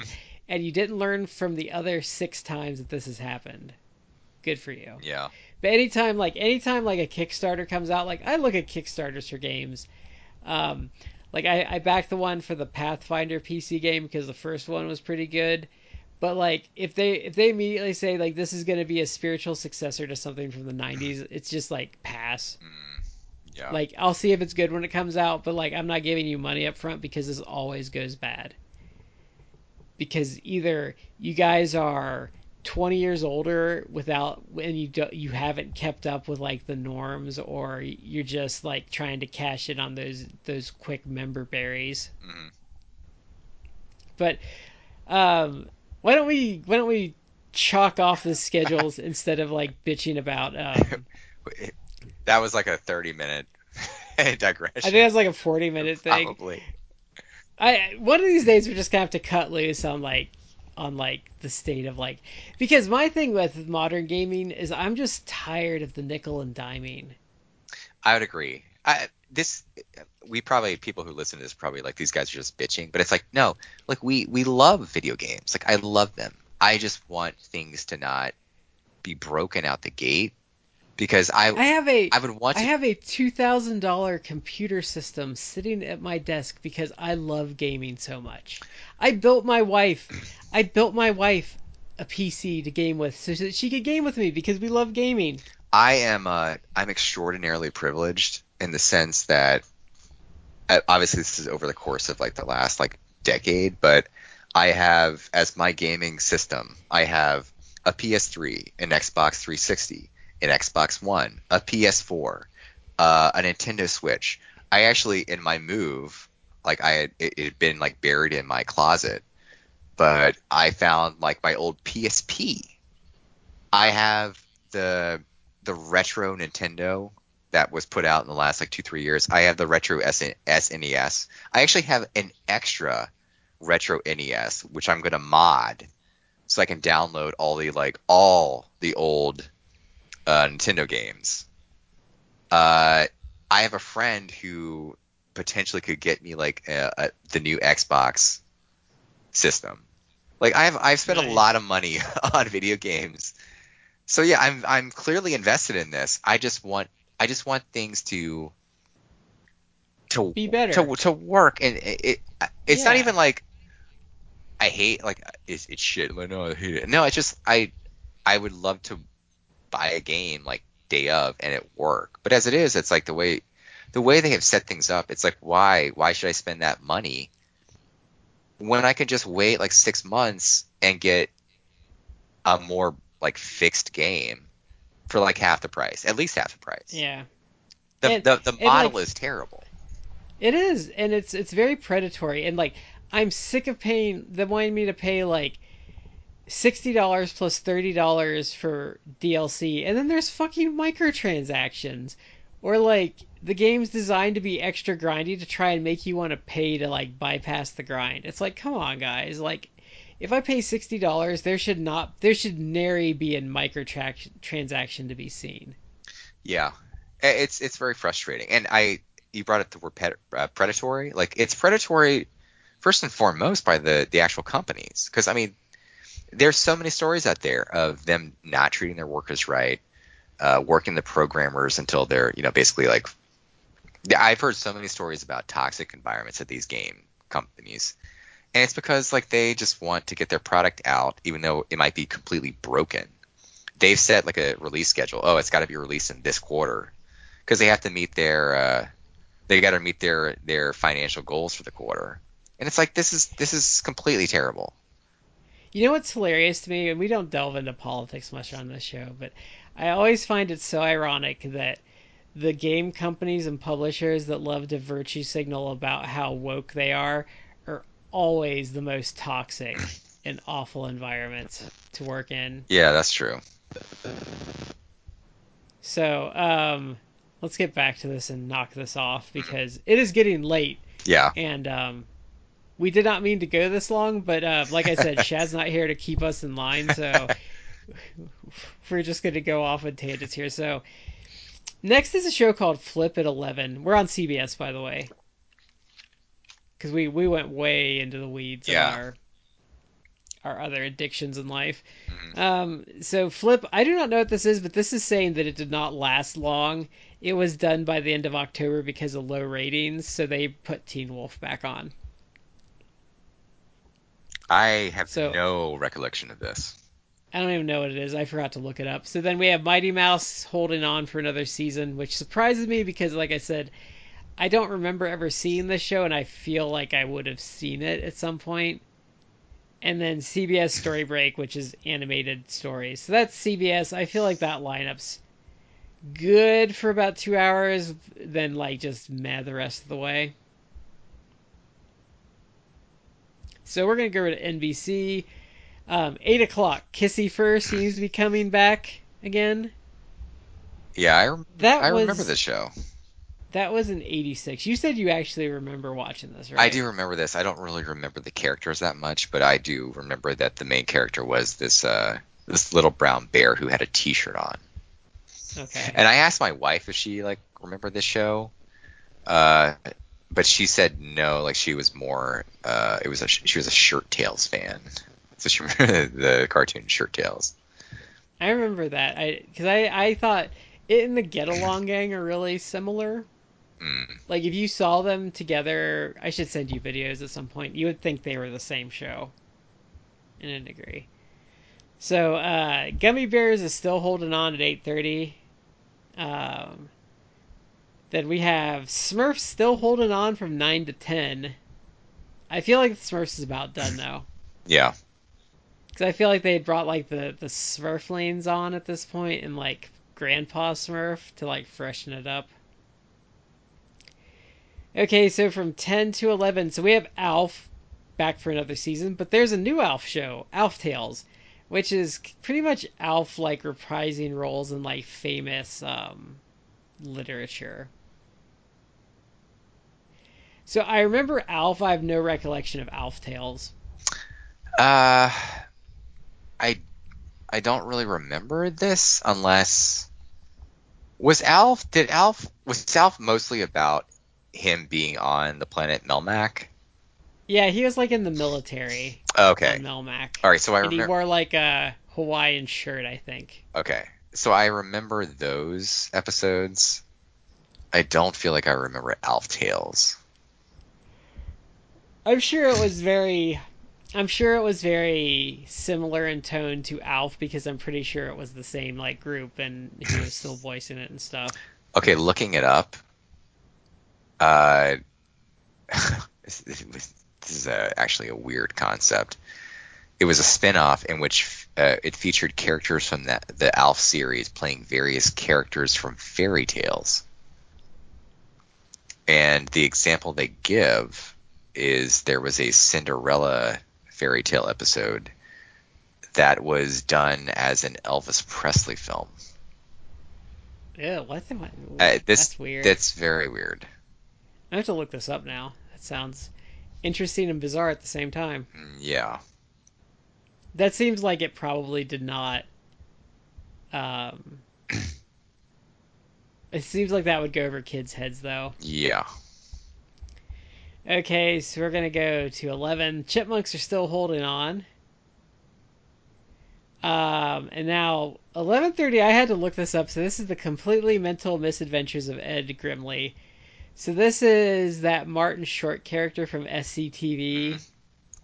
Um, I only remember. I don't think I've ever seen skits of him, but like he was a very iconic like commercial, like and like vignette like you'd get like a clip of him here and there. hmm So I'm guessing he was like a big deal at the time to get a cartoon. So I don't I don't know this because I watched it as it aired, but from what I understand, Martin Short did have a stint on uh, Saturday Night Live where he did did. he did, the character, and I think that's where the, the character got more like prominence. Uh, but it's still, and I actually maybe this was like in Comedy Central. Like uh, there was a time either in syndication or on Comedy Central that they aired like old episodes of SCTV, so I, I was kind of like dimly aware of the show. I used to our NBC used to play them at like three in the morning. Yeah, I, I saw it somewhere. Like I don't really remember where it was, but it was definitely in syndication on on some channel, and I want to say it was Comedy Central, but I, I I don't really recall. This one has like a good voice cast because I guess they got Martin Short for it, and Jonathan Winters was a voice or a character on it. Oh wow! And it looks like they had some like very popular guest stars at the time. Mhm. Now I don't. I remember the cartoon. Like I remember like visions of it, but I never saw it, and I don't think that there would be any reason I would have watched this as a kid or been interested in this even remotely. Uh, I don't really remember this, and it's it, it seems very odd. Like I I don't know why this character would have been pushed forth as a as like a like a, an animated kid show. No, and it, it looks like because by the spring it looks like they pushed it to that like twelve thirty death slot, Mhm. and um, like to give you an idea, they must have thought that reruns of Fat Albert and the Cosby Kids was more profitable than Wow. that show. Mm. Which I loved. I that that's actually a favorite of mine is Fat Albert from being a kid. I, I remember that fondly. It must have been syndication by the time I watched though, because I mean, Oh, it was clearly I on think that was syndication. like, yeah. I think the only time I ever saw it was on on the weekend on I want to say like USA Network or something like that. That might be It true was- because USA Network Mhm. um, played a lot of cartoons. Yeah, and I want to say it was it wasn't even like on Saturday mornings. It was like I want to say probably like Sunday mornings. Do you remember when they they started getting a more formalized cartoon block and they called it the USA Express and it was like they would do like they would have like the various characters on some like train Uh, yes, I do remember that. because then they they would show a lot. I know like when I when I was starting to become aware they would show a lot of Hanna Barbera, but then like Masters of the Universe started popping on there. I think Ghostbusters did. Um, Scooby Doo was a big one. And um, so yeah, this is this is the the the 1988 schedule. Um, this is really bad if you ask me. Yeah. Like I I mean I mean Winnie the Pooh's good, you know, Muppet Babies, Pee Wee, A Pup Named Scooby Doo, Ghostbusters. I mean, there's good stuff in there, but there's just a really like I don't know what I feel like NBC almost had something last year and I feel like they kind of pissed it away. Yeah. Cuz I like that the misadventures of Ed Grimley like I don't understand at all why. Yeah. It, it just it's it's confusing to me. So I'm looking at this schedule and I'm really conflicted between between ABC and CBS this year. I feel like CBS I feel like I'm almost ready to break rank and say CBS has a better lineup this year. Except Superman really drags it down, but I feel like that I feel like the the Muppet Babies, Pee Wee, Garfield, and Hey Vern It's Ernest is like a strong anchor of a lineup. But then the other problem I'm having though is with Winnie the Pooh, Ghostbusters, A Pup Named Scooby Doo, and Bugs Bunny, like ABC's pretty much watchable the entire morning. So I would actually I'm going to go that route. I'm going to say actually for me I'd probably give it to ABC. Yeah, because you know I, I'm actually going to agree with you because I could see legitimately turning on ABC after eight and not feeling the need to look at anything else all day. Yeah. Because I, I remember liking the Winnie Pooh cartoon, even though, as I said before, I, I didn't really watch it on Saturday mornings. I don't recall. I watched it more like in syndication. Um, yeah, I think so too. I liked Real Ghostbusters. I think by then we're getting to like the Slimer episodes, but you know, I still like the franchise. And then I do remember like watching and enjoying Scooby Doo. It's not by far my favorite of the Saturday morning cartoon shows.